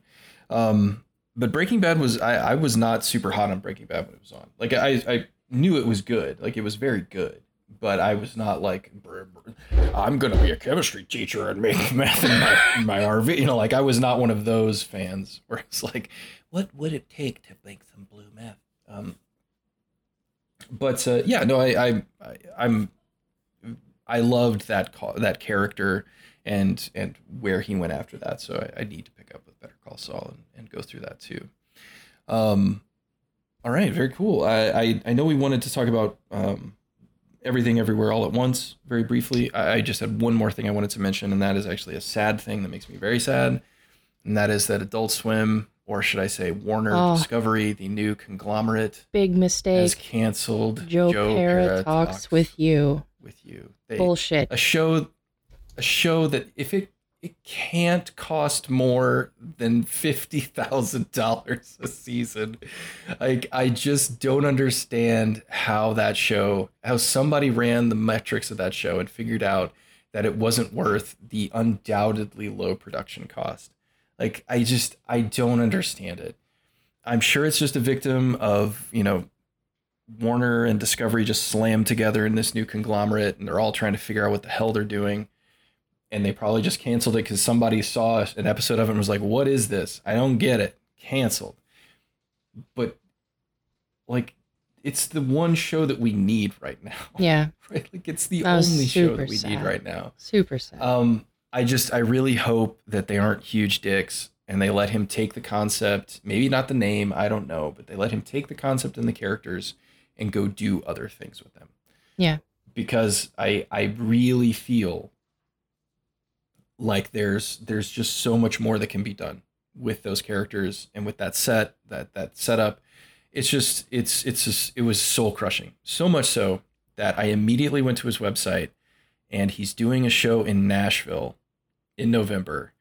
And I just came downstairs. I said, I looked at my wife. I said, please, please, I need a hug. And she hugged me. And I'm like, we're going to see Joe Pera November 8th in Nashville. like, it's happening where there's no questions. And so we like, it's set up. We're ready to go. Um, cause it just, I, I understand that it's not for everybody, right? Like, you watch that show and you're like, what is this? I don't get this. You know, but it I has a seriously loyal fan base. It has people who love it. And it's and it's because it came out well, it it didn't come out, but it, it hit and became successful during the pandemic when people were looking for comfort, hmm for normality, for a sense of connectedness with another human being. And you know, it it and it provides that in the most honest and sincere way possible. So if you've never watched Joe Pera Talks with You, and I realize a lot of people have not, that's probably why it got canceled. It is all on HBO Max now. You can also watch it on Adult Swim if you have a login or whatever. But um, it's it's a it's a brilliant show. I mean, again, this is a show where an entire episode of the third season was devoted to the concept of the Midwestern second fridge and espousing what that's for and how it's used and what you should do with it. It's it's beautiful. Like, it's beautiful. Uh, so I don't know. It, I, that was a, a heartbreaking thing. Especially, you know, it sounds like he was sort of shocked. He was driving back from a show. yeah, And they just called him in the car and said like, "Hey, you're not going to have a show anymore." that sucked. and and he was was trying to reconcile it. So Well, um, go get yeah. some fast food.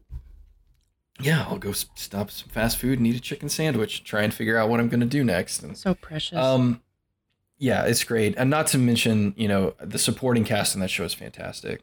Connor O'Malley, who is hilarious. If you do, if you don't follow Connor O'Malley on Twitter, you're doing yourself a disservice. Um, some, have you ever seen his old GTA shorts? Where it's just him like walking through the downtown plaza in Boston and he's pretending like he's in a GTA game Yes. walking out to people. It's so funny. But anyway, so Connor O'Malley, Joe Firestone. Joe Firestone is so good in Joe Pera. Like such a full, fully featured and well-rounded character by the end of the third season. So fantastic. I'm just great. It's a great show. It's a tragedy that it's been canceled. I'm so angry about it that I want to just I want to write a letter and have someone at Warner say that means a billion people are angry, but I know it won't matter and and that makes me sad. So in any case, uh, Joe Pera talks with you. Go watch the episodes Yeah. that you have access to. Uh, okay, so we'll wrap up not with TV shows and, and media, but with uh, a movie and a great movie at that. Everything, Everywhere, All at Once, directed by Daniels. Uh, so I'll let you say. I, I what express express yourself. What do you feel about this film?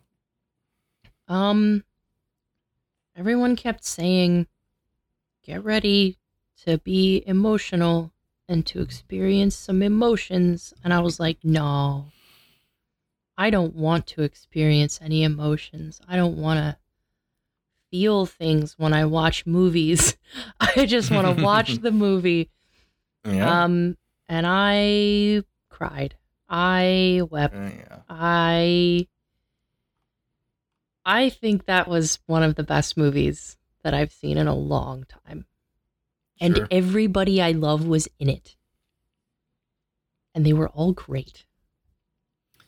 Yeah. Um, Um, at this point, I feel like this movie is one of the ones that's actually in danger of people overhyping it too much. I think it's gotten such good buzz that I, I think it's possible now that somebody could come in expecting, even though this film delivers on so many levels, like so delivers.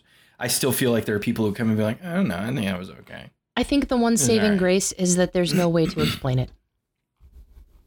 That helps. Yes. like Um, I th- two things work against it. One, the fact that multiverses are becoming part of pop culture via the Marvel universe. yeah. I think if this movie had come out ten years ago, which apparently they tried, but it just couldn't work. If it had come out ten years ago, when multiverses were an unknown quantity, I think it would have absolutely blown people's minds from top to bottom. Now, I conversely, people being aware of multiverses maybe helped the movie be able to be better understood. So I get that.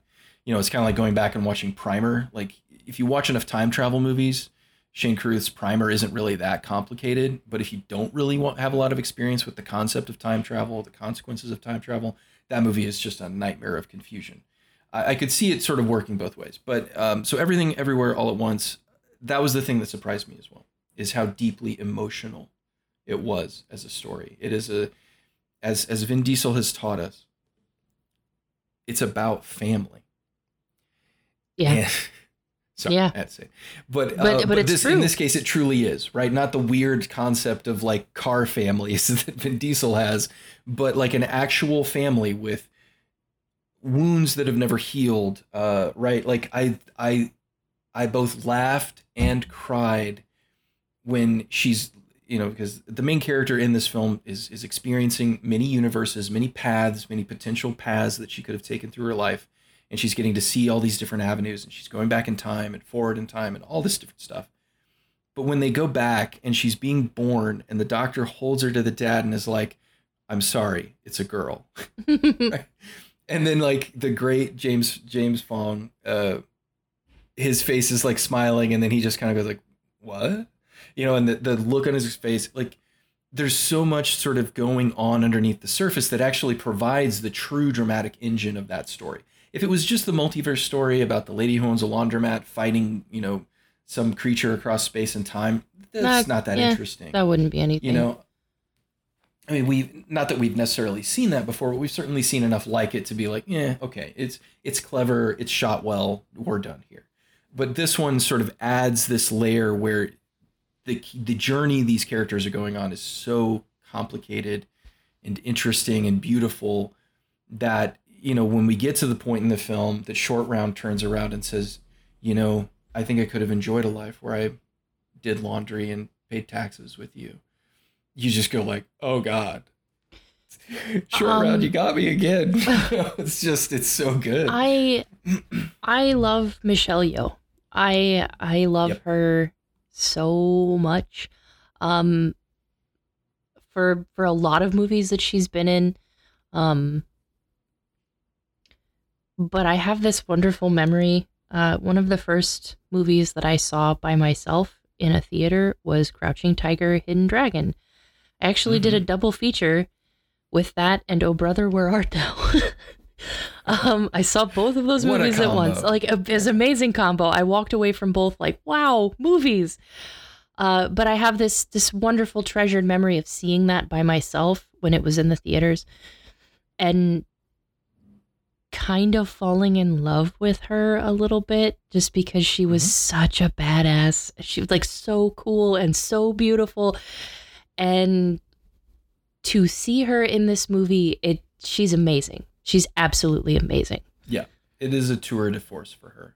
And I've watched several interviews with her where she's she straight up said this is the first time as as an Asian actress I feel like I am truly getting to something about myself. Right? Yeah. Maybe not that. That's more reductive than what she was saying, but in essence this is one of the first times where she felt that a part was truly built in such a way that she could that she was given the opportunity to truly act. You know, and and it's she kills it. Like she kills it. Like uh, Ke Huy Quan you know again I, I call him short round because he'll always be short round but He's amazing. he's amazing. The fact that he hasn't been acting is a crime and i hope it gets rectified quickly. Um, everybody was good. Like and that's really what it is. Like i think part of it is this is an original film made by talented people that's telling a unique story in a way that is uncommon to tell it. Yeah. And and people are hitting that and going like, "Wow, this is great." And I'm like, "You know, in the 70s, all movies were this." right? Like Yeah. like, this was all movies because studios weren't obsessed with reboots and profit margins and safe bets right? They certainly were. I mean i don't want to make it seem like it was some idyllic time but there was there was a voice at the studio at least somewhere that was saying hey we got this coppola kid. He's kind of a douche you know he's a little bit of a dick. Uh, he likes the ladies though. Um, he, he's got he's got this idea for i don't know it's some kind of war movie. He wants to base it you remember that book they made you read in high school? That that shit about the guy going up the boat up the river in the boat? He wants to make that into a vietnam movie i, I don't i mean sounds right. Whatever. brando's interested. He's he might do it. And then they're like yeah give him a couple million. Let him go do it. Just gives a shit you know? And then it's like you know you get what you get. And and we just were that is so much more difficult to pull off now. And and the daniels pulled it off. Like they got as somebody to give them enough money to back them to do it. Um, so if a24 is the last place that's willing to do this kind of stuff then please please give them more money i guess i need to go see alex garland's men in whatever theater it's playing at so they know that I, I want more stuff like this but it's it's just strange and it's i think this movie should the lesson hollywood should learn from everything everywhere all at once is we need to take talented people give them resources and let them produce truly incredible things Yeah. is that the lesson hollywood will learn No. No. No. They'll try to make three more movies that are exactly like this, and they will fail. right exactly you will just see copycats and impersonators Because none of them will have Michelle Yeoh saying Jobu Tupaki in like 800 different ways or remembering Ratatouille as Raccacoonie. oh no raccacoonie No, you remember You're not gonna make Raccacoonie. Do you mean Ratatouille? Holy shit, that was funny. that was good. Yeah, I mean, so uh, there are certainly things about it that are are. The movie is not perfection, right? It's clunky at times. It's.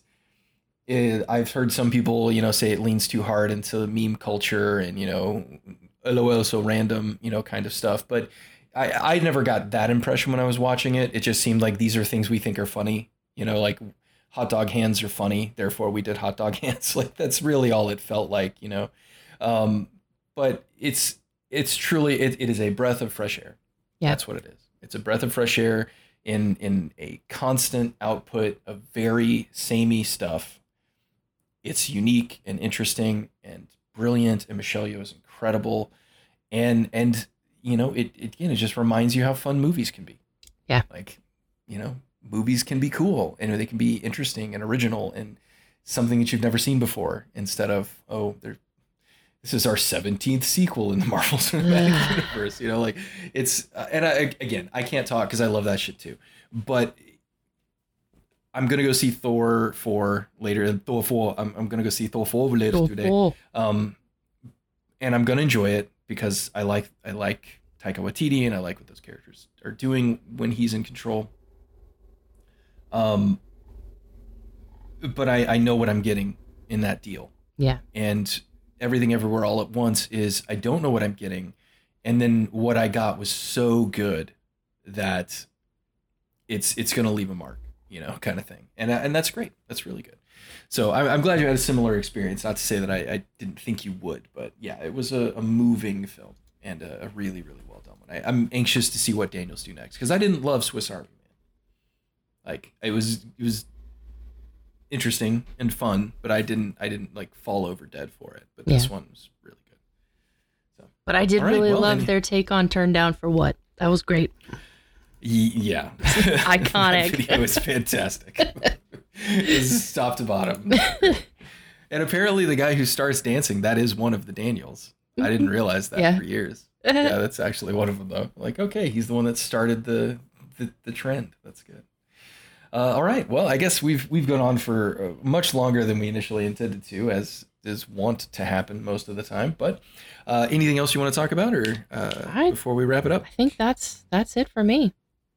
All right, good deal. All right, well, if somebody wants to reach out over yon internet to the infernal hellscape known as Twitter and let you know what they think about something, where can they do that? Uh, catch me at my Michelle Yeoh fan club, which is Baskinator on Twitter. That's right, and you can get me at my short round fan club, uh, the Ke Huy Quantanites, at uh, T Baskin, if you want to talk to me about some of our choices and picks here today.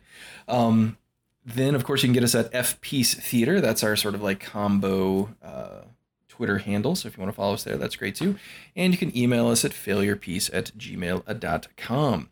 Uh, well, thanks for hanging out while we caught up over the summer. Both it was our chance to catch up after one of us got to go on a fantastic and magical vacation to I don't a even know who that beautiful. European land. I don't I don't know who it was. It was one of us though, and and they certainly seemed better off for it. Hmm. Uh, and then one of us sat in an office and stared at a computer, and it was fine, and it was great, and everybody had a great time, and it was good. But uh, in any case, we will be back uh, next time, uh, and it looks like, just as a little tease, we're going to be talking about the Grudge, Yet another Uh, not the- grudge. but not the good one. yeah, the bad It's one. like the Denny's. No, not the not no, not that Denny's. The other one. right? this is more like the Waffle House of grudge movies. Uh, maybe even Huddle House. We might be getting to Huddle. House levels of grudge. Ooh. Ugh. Oh, that building seems too small to have a restaurant like that. um, but uh, no, in any case, we will be back to uh, talk about another potential failure piece and whether or not it's still worth your time. Thanks for hanging out. We'll see you then. bye bye.